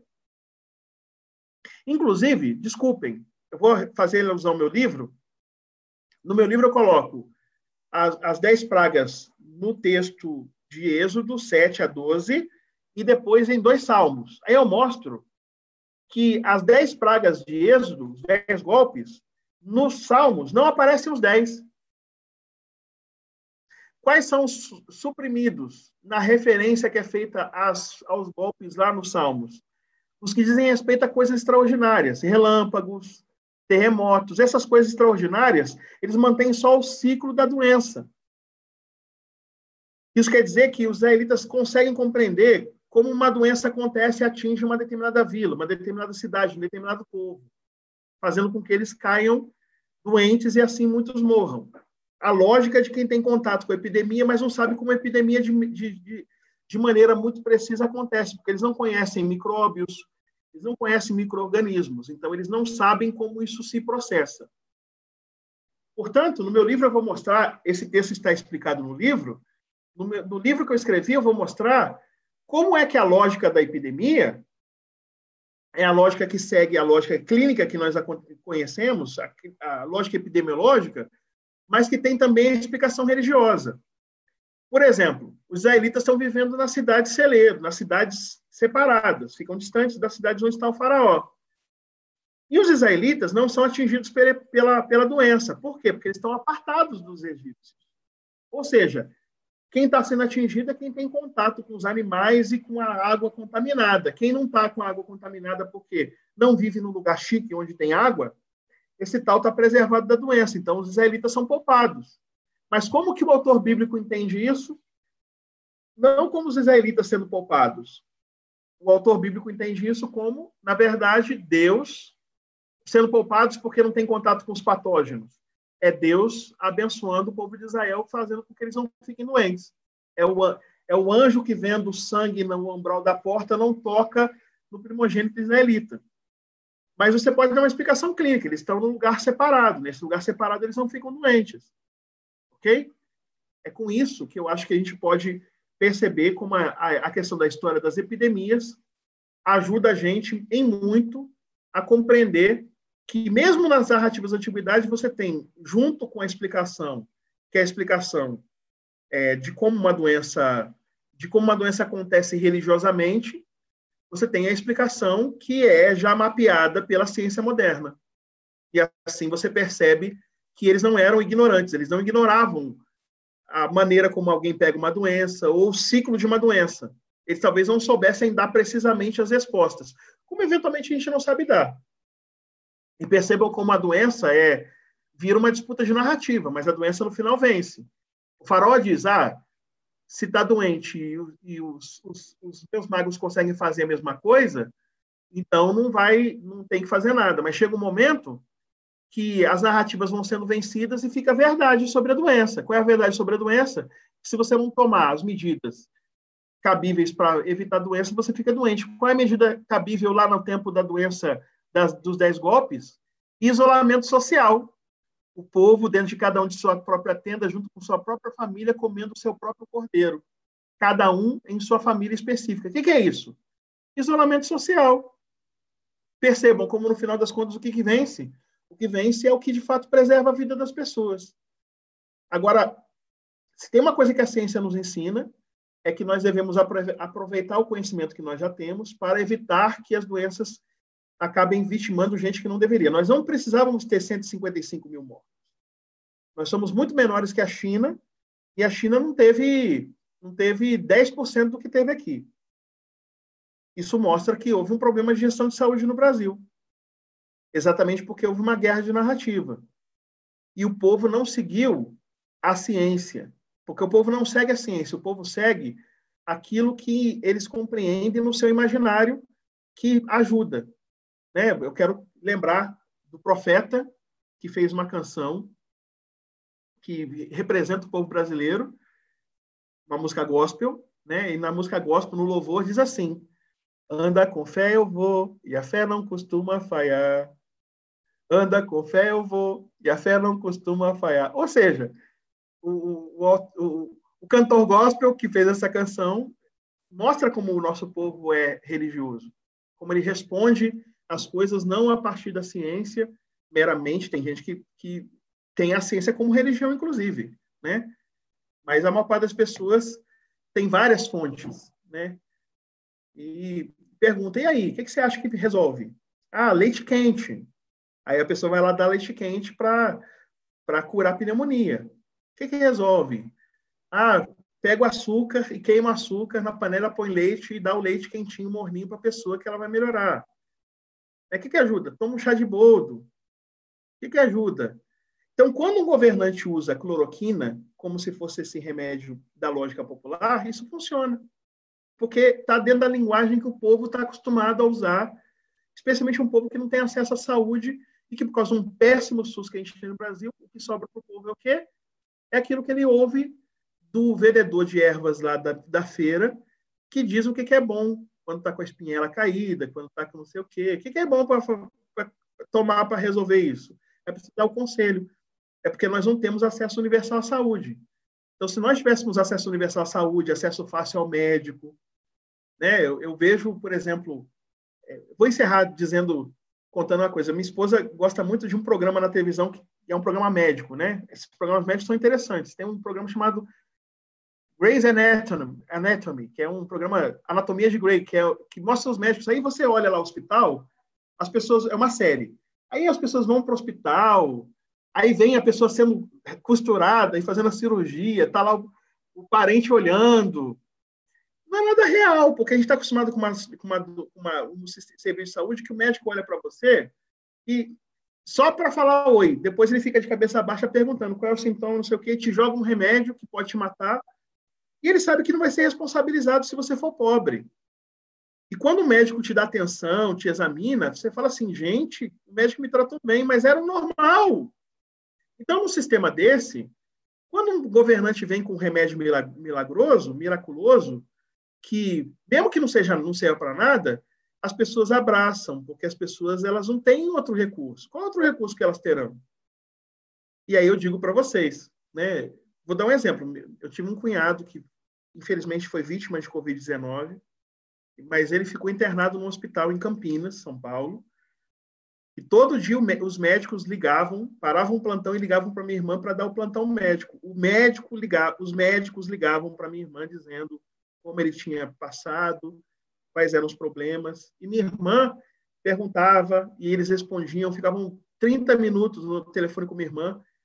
Aí eu ouvia isso, porque minha irmã mostrava as gravações das ligações, eu ouvia isso e falava assim, gente, eu nunca vi isso, nem tendo plano de saúde. Aí um povo carente de saúde devia ser crime quando alguém indica para esse povo um remédio que não serve para nada, que inclusive pode matar as pessoas. Porque o povo seguia quem não tem cão caçar com gato. O povo que não tinha remédio implorava para Deus. E quando você une ainda religião com remédio que não serve para nada, aí piora mais ainda. Aí é a cloroquina do SUS que cura em nome de Jesus. É isso que a gente está vivendo no país. E onde que nós podemos abrir os olhos para essas coisas? Olhando, encerro minha fala com isso, olhando para as doenças da antiguidade, percebendo esses aspectos das doenças da antiguidade que eu destaquei aqui. Ok, pessoal? Bom, é isso que eu tinha para dizer. Estou aberto a perguntas, a questões e a tudo mais que vocês queiram fazer, compartilhar. Viu, gente? Brian. Beleza? Beleza, Brian. Opa, é, Luiz. Você não faz aí, né? Só para poder facilitar, se você me devolver, não sei que você queira fazer, colocar outro vídeo. É, mas pode deixar contigo mesmo. O pessoal tem agradecido muito, agradeço realmente a sua imensa, eu sou seu fã mesmo aí. Seria oh, pessoa... A recíproca é verdadeira, amigo. e não somente pelo seu pela sua capacidade intelectual que é divina, mas pela pessoa que você é, porque você é uma pessoa maravilhosa. Eu me sinto obrigado. Seu amigo. Vocês também são. Mora no meu coração e, e todos os livros que eu lançar daqui para frente, eu vou mandar todos para vocês, porque vocês são incentivadores maravilhosos da minha da minha trajetória, da minha caminhada. É, é um um grande presente que eu recebi de Deus conhecê-los e estar aqui nesse lugar maravilhoso com vocês, para mim é um grande privilégio. Obrigado. É, a Celina, Celiana, desculpe, ela colocou aqui no chat que quer fazer uma pergunta para você. Opa, responda. Celiana, que à vontade. Olá, boa noite. Eita, Luiz, Lima, que, que maravilha. Essa gente que vocês trazem. Vocês me escutam? Sim, Celiana. Estamos ouvindo, Celiana. Essas, essas, essas pessoas, presenças tão singulares que vocês trazem. Hoje a bola da vez é com você, Brian. Roberto Melo, meu irmão, meu irmão querido, selecionado, ele sempre está me cutucando. Eu estava em outro evento também aqui virtual. Eu disse: vou desligar agora, já vou migrar para a live do Brian. Opa! É um prazer, sinceramente, um prazer ouvir é, eu, eu passaria aqui tempos, horas, sem me cansar, porque eu amo essa interação e essa, essa possibilidade de, de intercambiar né, experiências e, e a prática intelectual a serviço da libertação das mentes, da, eu diria da descolonização, isso é muito importante. É o compromisso que a gente assume, né? Minha pergunta, Brian, é nesse sentido, neste sentido. É, e, claro, estou aberta a, a, metaforicamente a puxão de orelha e esticão, esticões de cabelo, mas eu estou aqui, estou no, eu no front. Sempre eu tenho, eu tenho essa postura criticista de que a religiosidade, as religiosidades formais nominativas, ao longo da, ao longo da história da humanidade, têm sido sempre utilizadas para, é, não diria intimidação, mas para submetimento de massas. E, e, e, eu, durante um tempo, associei mais as, as religiosidades judaico-cristãs, mas eu, eu já, hoje já, já me permito olhar, é, até coloquei isso aí no chat, mas quando é, vocês estão, vocês constituem agora uma frente. Eu, eu, eu chamaria de uma frente um movimento belíssimo, né? um, um, um movimento de desconstrução desses espaços de hermetismos, por exemplo, de pensamento, de forma de pensar. Como é que você, Brian, como um pesquisador, como você sugere, o que, o que você diria, o que você sugeriria em relação ao emprego da produção acadêmica entremeado, entremeada pelos nos interstícios das religiosidades, mas como uma ferramenta de, de problematizações dentro das próprias instituições religiosas. Por favor. Ótimo, ótimo. Que, que pensamento, Eu vou, eu, vou, eu vou responder em duas vias, dois caminhos. Primeiro, é importante que a, que a religião ou a consideração religiosa ela significa muitas coisas que querem ser feitas por acadêmicos, especialmente no Brasil, no campo de ciências humanas. Então, por exemplo, no, nos espaços que eu transito na, na, universidade, as pessoas querem fazer o bem, querem justiça social.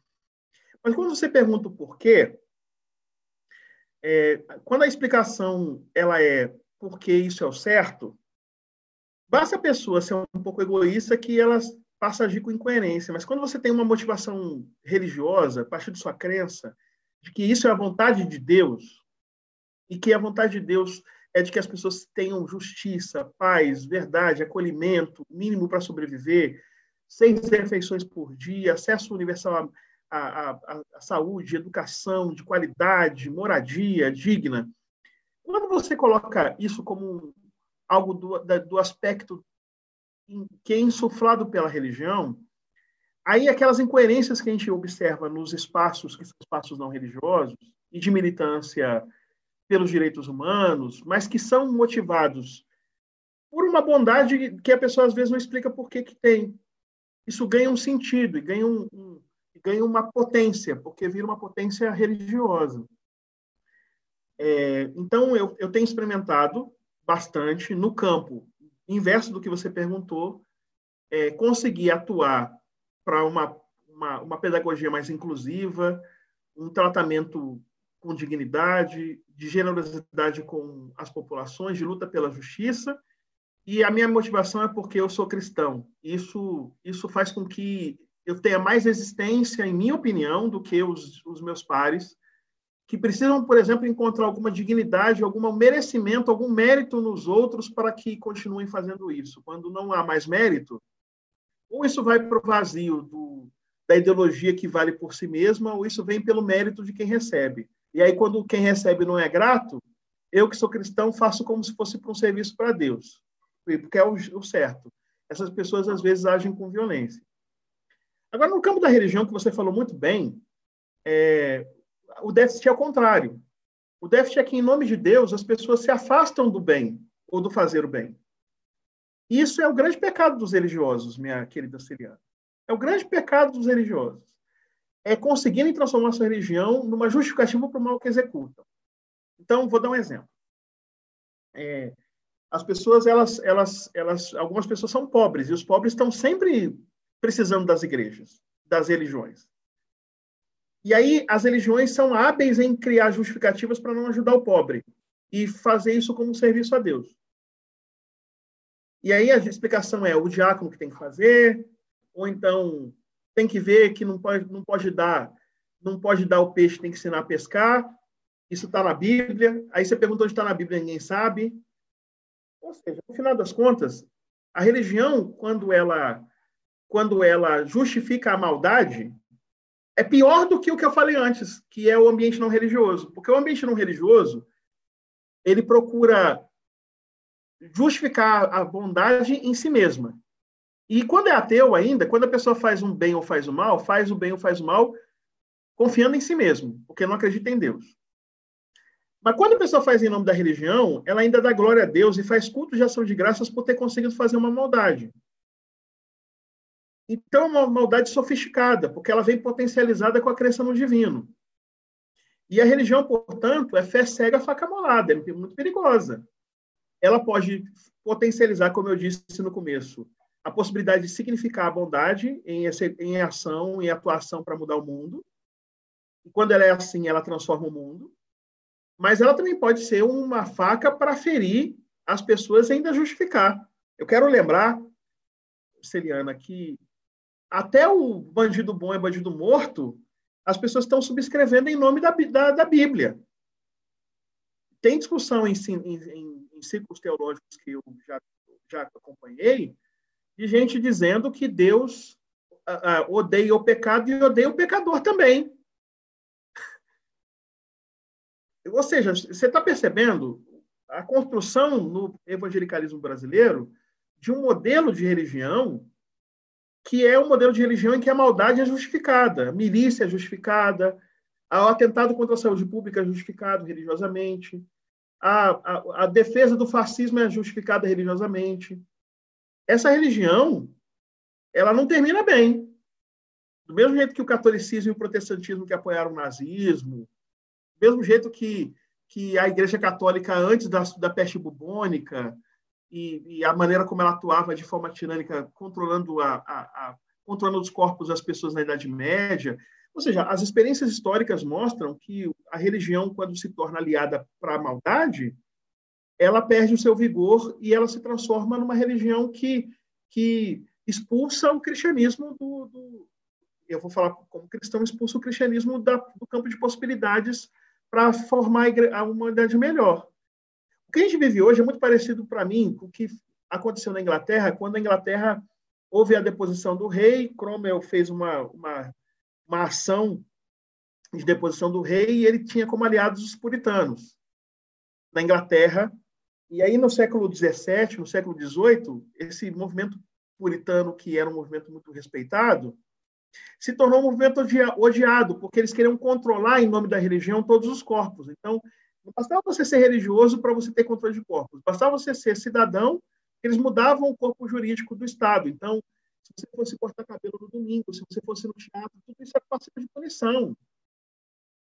O que se deseja no Brasil hoje, especialmente o Brasil evangélico, é estabelecer um controle de corpos por meio da religião. Então, se puderem, os evangélicos, eles vão controlar o que as mulheres vão fazer com seus próprios corpos, o que que, que nós não podemos crer e não podemos crer, porque eles vão transformar isso em legislação. É por isso que eles estão tentando eleger candidatos, e por isso que eles se alegram tanto com um presidente que é um presidente grosseiro, mas que, mesmo sendo grosseiro, beneficia evangélicos. É com um desejo de hegemonia. Como terminou na Inglaterra? Os puritanos até hoje são.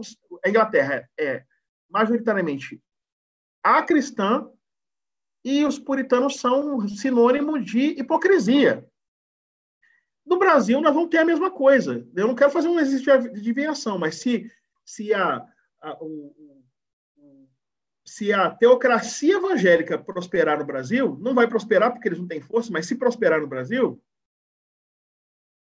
as igrejas estarão em falência depois de, de uma geração, uma geração e meia. Porque tudo que acontecer de errado no Estado e que gerar desigualdade social vai cair no colo da igreja, já está caindo. Hoje, quando eu falo que eu sou crente, eu já sou maltratado só por ser crente, porque crente já é sinônimo de bolsonarista, já é sinônimo de fascista, já é sinônimo de ser favorável à, à violência policial, já é sinônimo de ser favorável à queimada, já é sinônimo de ser favorável à poluição, a, a, a, contaminar as pessoas por causa do agronegócio que joga pesticida. Porque os cristãos estão apoiando essas bandeiras, entendeu? Mas, meu caro, nós também, nós, os não evangélicos, iniciados ou no candomblé, ou no xamanismo, ou em outras vertentes ou, ou, ou religiosidades, também já, já, já vem de um, entre aspas, um padecimento. Mas Eu até, aí, essa conversa é muito boa, não dá tempo não, Brian. Eu aí diria, sabe o que, eu, aí, eu diria para você, será que não, ser, que não é isso mesmo que nós teremos que passar? Quem sabe? Será que não teremos ainda, e, e eu jamais gostaria de ser uma pessoa é, fatalista, mas talvez, quem sabe, a, é, uma, uma, uma máxima da, da aprendizagem, você falou isso hoje mais cedo, da, do aprendizado pela dor, que para mim é uma pedagogia terrível, né? é uma pedagogia que seria da desconstrução histórica, seria uma coisa, para mim, altamente indesejável, mas, olha só, a gente, e, e aí eu, eu, me, eu me permito é, conversar com você, interagir com vocês, dizendo assim, como é que nós estamos dentro desses, desses espaços e nós estamos vendo quais são os, seus descaminhos, quais são os equívocos, e ainda permanecemos nesses espaços. Eu vou dizer uma coisa aqui rapidamente. É, eu, estou, eu sou uma pessoa iniciada mas não sou de dentro, porque meu modo de pensar, eu digo, meu Deus, onde é que é meu lugar? Porque onde, onde quer que eu esteja, eu tenho que pensar igualzinho a todo mundo, mano. Como é que, onde está a minha, minha autonomia? Então, eu dentro do canobé, digo, não, mas não é assim que eu penso, não. Ah, não, mas você tem que respeitar a hierarquia. E o que hierarquia? Essa, essa hierarquia é contra o princípio de humanidade. Como é que eu vou aceitar? Aí eu tenho que ficar quietinha, fazendo o trabalho da, da bem comportada. Eu fico, tá, tá, tá, tá, tá bom, tá, assim, tá, gente gente, tá bom, tá bom, não vamos polemizar, não. Mas, Diane, eu vejo, eu ouço você, me sinto tão espelhada, na, você em outra vertente, eu, não importa, isso, isso tudo é, isso tudo é, é, é vamos chamar assim, é uma roupagem, mas a no, nossa identidade, a nossa identidade íntima, o nosso pensar, o nosso sentir é de humanização, é de uma. Porque eu, eu pergunto assim para meus alunos, às vezes, as meus colegas de trabalho, mas todo mundo tem religião e o mundo está uma merda. Que, que é isso? Todo mundo. Você é o quê? Ah, eu sou evangélico, você é o quê? Católica, você é budista, você não sei o quê. Mas o mundo está terrível. Então, é, é, eu, eu, eu gosto de ouvir você falar, mas não é você. Tem um diferencial. Talvez você não seja tratado dessa maneira por dizer que é um, um crente, eu diria um, um, evangélico, não sei se, se você é protestante, se, eu, mas enfim, num lugar comum, um crente. E aí, Brian, para finalizar, porque é muito gostoso conversar com vocês e ouvir você, Brian, é muito legal. É, eu, eu gosto muito dessa liberdade do outro e da minha, claro, mas eu gostaria de te ouvir nesse sentido, de que será que talvez agora, até mesmo com o advento da pandemia, que exponenciou o problema da, da, da, sociedade brasileira no sentido da desigualdade, dos ódios, da violência e, de, e na, entre aspas, da naturalização do inaturalizável, que é a desigualdade, que é a violência, que é não aceitar o outro diferente, enfim, é isso que um abraço, não, que eu não vou falar mais. Um beijo não, no teu vou... coração, que eu não vou falar mais. Quero só te ouvir. Não, deve falar. E deve falar, vou dizer por quê. Porque você percebe, acho que na sua fala ficou bem claro, como a, a, religião, quando encontra, qualquer uma, quando encontra espaços hegemônicos e opera pela hegemonia, elas vão se tornando iguais. Porque o que passa a operar não é mais a crença religiosa, mas é o poder. E a linguagem do poder é uma linguagem, o sotaque do poder é um sotaque que une candomblecistas com protestantes, protestantes com católicos romanos, católicos romanos com espíritas kardecistas. Quando começa a se operar a desigualdade e o poder que desiguala, o poder que desiguala, aí as barreiras ou as distâncias que pareciam imensas entre nós passam a ser a ser concordantes. A gente passa a concordar no que é ruim. Só fala revela isso. Se a hegemonia, a hegemonia hoje caminha para ser protestante, mas será que não seria a mesma coisa se não fosse uma hegemonia espírita nos, nos, nos parâmetros que nós temos visto? Sim. E se fosse de culto de matriz africana? Também. Porque o problema não está no culto de matriz africana, no protestantismo, no catolicismo romano, no espiritismo kardecista, no budismo. No... O problema está na, no poder religioso e na hegemonia, na busca de hegemonia que envolve a construção de desigualdade. Você matou, você matou a charada, Celiana. Esse é o grande problema que a gente tem. E no dia que não tem hegemonia e desigualdade, a hegemonia que produz desigualdade como nossa, como nosso, nossa interlocução, acabou o problema das religiões. Eu sou protestante, você é candomblessista ou, ou, ou, ou de qualquer outra religião, e a gente continua, a gente é amigo e caminha bem com harmonia absoluta.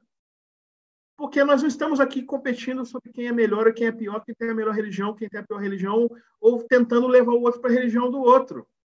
A gente, na verdade, está vivendo, colocando o que você usou a frase, humanos.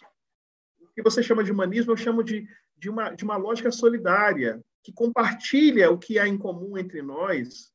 Isso é muito mais importante do que estabelecer o regime da diferença. Então, hoje é o protestantismo. Ontem foi o catolicismo romano. Amanhã sabe Deus o que será. Ou sabem os orixás o que será. Agora, se for no regime de poder, vai ser ruim. Seja o que for. Porque religião não foi feita para exercer poder a partir da, da supressão de liberdades individuais. Por isso que um princípio protestante, eu sou protestante, o princípio protestante fundamental é da liberdade religiosa e do Estado laico. É um segundo princípio protestante fundamental. O Estado laico, para ninguém ser constrangido a viver a religião do outro, e a liberdade religiosa para que todo mundo tenha liberdade de culto. Agora, como podem os proponentes desses dois princípios fundamentais propuserem viverem o contrário, quererem intervir, irem para a porta de hospital, onde teve mandato judicial para interromper uma gravidez, para interromper, para fazer com que a moça não pudesse fazer o aborto judicialmente apoiado. Ó, deixa eu deixar bem claro. Eu sou um protestante conservador que sou contra aborto. Mas eu não quero que a minha posição contra o aborto seja uma posição que vire regime de Estado ou lei no Estado, entendem? Se eu acredito que aborto é ruim, eu tenho que acreditar que aborto é ruim para quem? Para mim ou para o Estado brasileiro inteiro? Em minha opinião, para mim. Para o Estado entender que aborto deve ser proibido, tem outras razões que não deve ser a minha razão religiosa. São outras questões. Aí eu, como religioso, me coloco acima do próprio lei do Estado, vou lá na porta do hospital, para impedir a moça fazer um aborto legal. A moça tem que viajar para o Nordeste, eu descubro o hospital, vazo os dados da menina e depois faço de uma, disso uma guerra santa, constranjo, faço passar mal a avó da menina. Vocês estão entendendo as violências que estão sendo feitas, a transgressão de direitos fundamentais de pessoas por causa em nome da religião? Isso, isso prova como será ruim um país que seja um país guiado pela lógica de uma religião, seja ela qual for. Porque fará qualquer um que esteja do lado oposto dessa religião como inimigo do Estado, que não tem as proteções individuais porque não está se alocando dentro de, um, de uma lógica religiosa. Então, Celiana, você falou perfeitamente. Você tem que falar, você tem que falar mil vezes se preciso for para repetir essa fala brilhante que você trouxe, porque ela vai no âmago da questão ela vai no âmago da questão de como o poder religioso é perigoso. Quando alguém em qualquer religião se transforma em poderoso a ponto de falar que a religião é regida por hierarquia. Isso que você falou é um absurdo. Né? Aqui tem hierarquia. Como assim tem hierarquia? Bom, quem está numa religião está por adesão. Se eu não quiser participar da hierarquia, eu saio de lá então. Mas eles também amaldiçoam, falam que você vai se quebrar todo se sair da religião. Percebe que é uma tentativa de controle de corpo? Isso mostra como a religião está operando não a partir da lógica da religião, mas a partir da lógica do poder, que não opera na religião, mas opera na vida humana, na dimensão em que a, a gente cria hierarquias e assimetrias. E essas assimetrias ganham uma cara religiosa para servir como se fosse, você falou de naturalização, gostei do termo, mas na religião uma divinização da, da, da desigualdade, seria como se a desigualdade fosse estabelecida pelo divino e que questionar está contra o próprio Deus, seja ele o Deus que for. Eu não aceito isso, não. Eu não aceito isso, não. De jeito nenhum. Como regra de Estado, não. Maravilhoso. Você falando dessa questão aí das religiões, eu me lembrei da, da nossa velha história da Torre de Babel, né? Tínhamos um belo projeto, uma construção maravilhosa. E aí você dá uma uma língua para cada pessoa e nada se constrói. Temos um objetivo único, independente da religião. E se a gente conseguir isso, a gente consegue fazer uma bela construção. Esse é o espaço que eu quero aqui nessa casa. Um espaço onde a gente possa falar a mesma língua, estabelecer objetivos comuns, independente da religião. É, é, eu amo esse tipo de diálogo. Ficaria aqui até amanhã conversando com você, Celina, e, e com todos vocês, porque é, é, um privilégio a gente poder estar conversando sobre essas coisas, dialogando e aprendendo. Como é rica a sua fala, Brian. Você é uma pessoa riquíssima, riquíssima. É, já anotou aqui quantos números, 23 números, a gente, 25 números, mas as pessoas que estão no YouTube, pode ser que tenha mais do que uma pessoa que queira colocar o nome na lista para poder participar agora do sorteio do livro. então, agora. por favor, sinalize aí no YouTube quem está assistindo com mais alguém que queira colocar o seu nome, que vai ser o 26 eu não sei, né? Que já temos 25, né, Fechadinho, né, lacradinho. Ó. Ai, que lindo! Cheirinho bom. Tem coisa melhor que cheiro de livro? Tem, Novo. Não, Sol, eu já botei você e Dão. Eu já coloquei. Quem, quem, porque eu vi vocês dois aí. Já botei também o, o Roberto e Ana Paula, porque são dois. Mas eu não sei se tem mais alguém assistindo em dupla e usando a mesma conexão. Tem a Milton Diana. Tem a Milton Diana.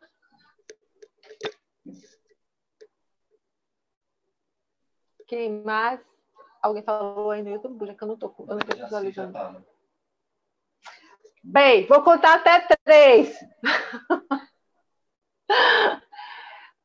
e eu vou pedir a quem? Você, Brian. Um número até 25. Até 25. Escolhe o um número aí para ver quem escolher o número 13. 13, que é o dia do meu aniversário. Ah, beleza. Poliana. Poliana! Poliana! Oh. Poli, você que ganhou! Poli aí de Feira de Santana, vai pegar na sua mão, Brian. Pronto, Ela... É pronto. Olha que beleza. Ô, oh, gente, abre aí a câmera só um pouquinho para tirar uma foto bem linda. Quem está quem tá com o print da tela? É você ou o Brian, Puja? Ai, ai. Que bom ver você. Pode fazer um sorriso assim. Fala do X. Fala do X. Brian, eu não ganhei, mas eu quero, viu, Brian? É. Opa! Ah, sim, agora está na hora de você falar aonde a gente consegue comprar o seu livro. Ó, tem, é, tem uns... Eu preciso desse livro, como bibliotecária. Sim, claro. Deixa eu virar um pouco para ficar melhor a claridade. Eu estou colocando aqui, ó. Eu tô, eu, é que eu estou mandando privativamente, vou colocar para todo mundo. Ó, certo. Eu, eu, hoje eu respondi, eu respondi várias pessoas aqui respondendo para o Luiz, né? Luiz separadamente, mas agora vai para todo mundo. Ó, Nina ninaantiqua.com, é N-I-N-A, e Antiqua é A-N-T-I-Q-U-A, ninaantiqua.com. Só entrar nesse site, lá está vendendo o livro. Então, esse, então, é, esse é o cartão que a gente, sempre... Oh, que coisa mais linda!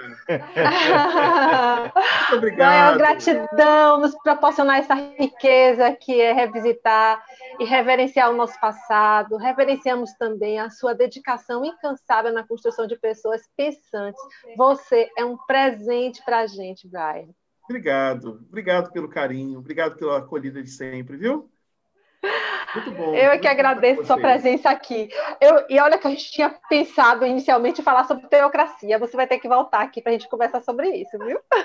Volto, maior prazer, maior prazer. Eu, eu, eu, é um tema que eu gosto muito, até mais do que pandemias. Então, conte comigo. Pois é, então vou, vou agendar você logo para você voltar para a gente falar sobre teocracia. Então, é, é assunto emergente. Pronto. pronto. obrigado, obrigado a todos.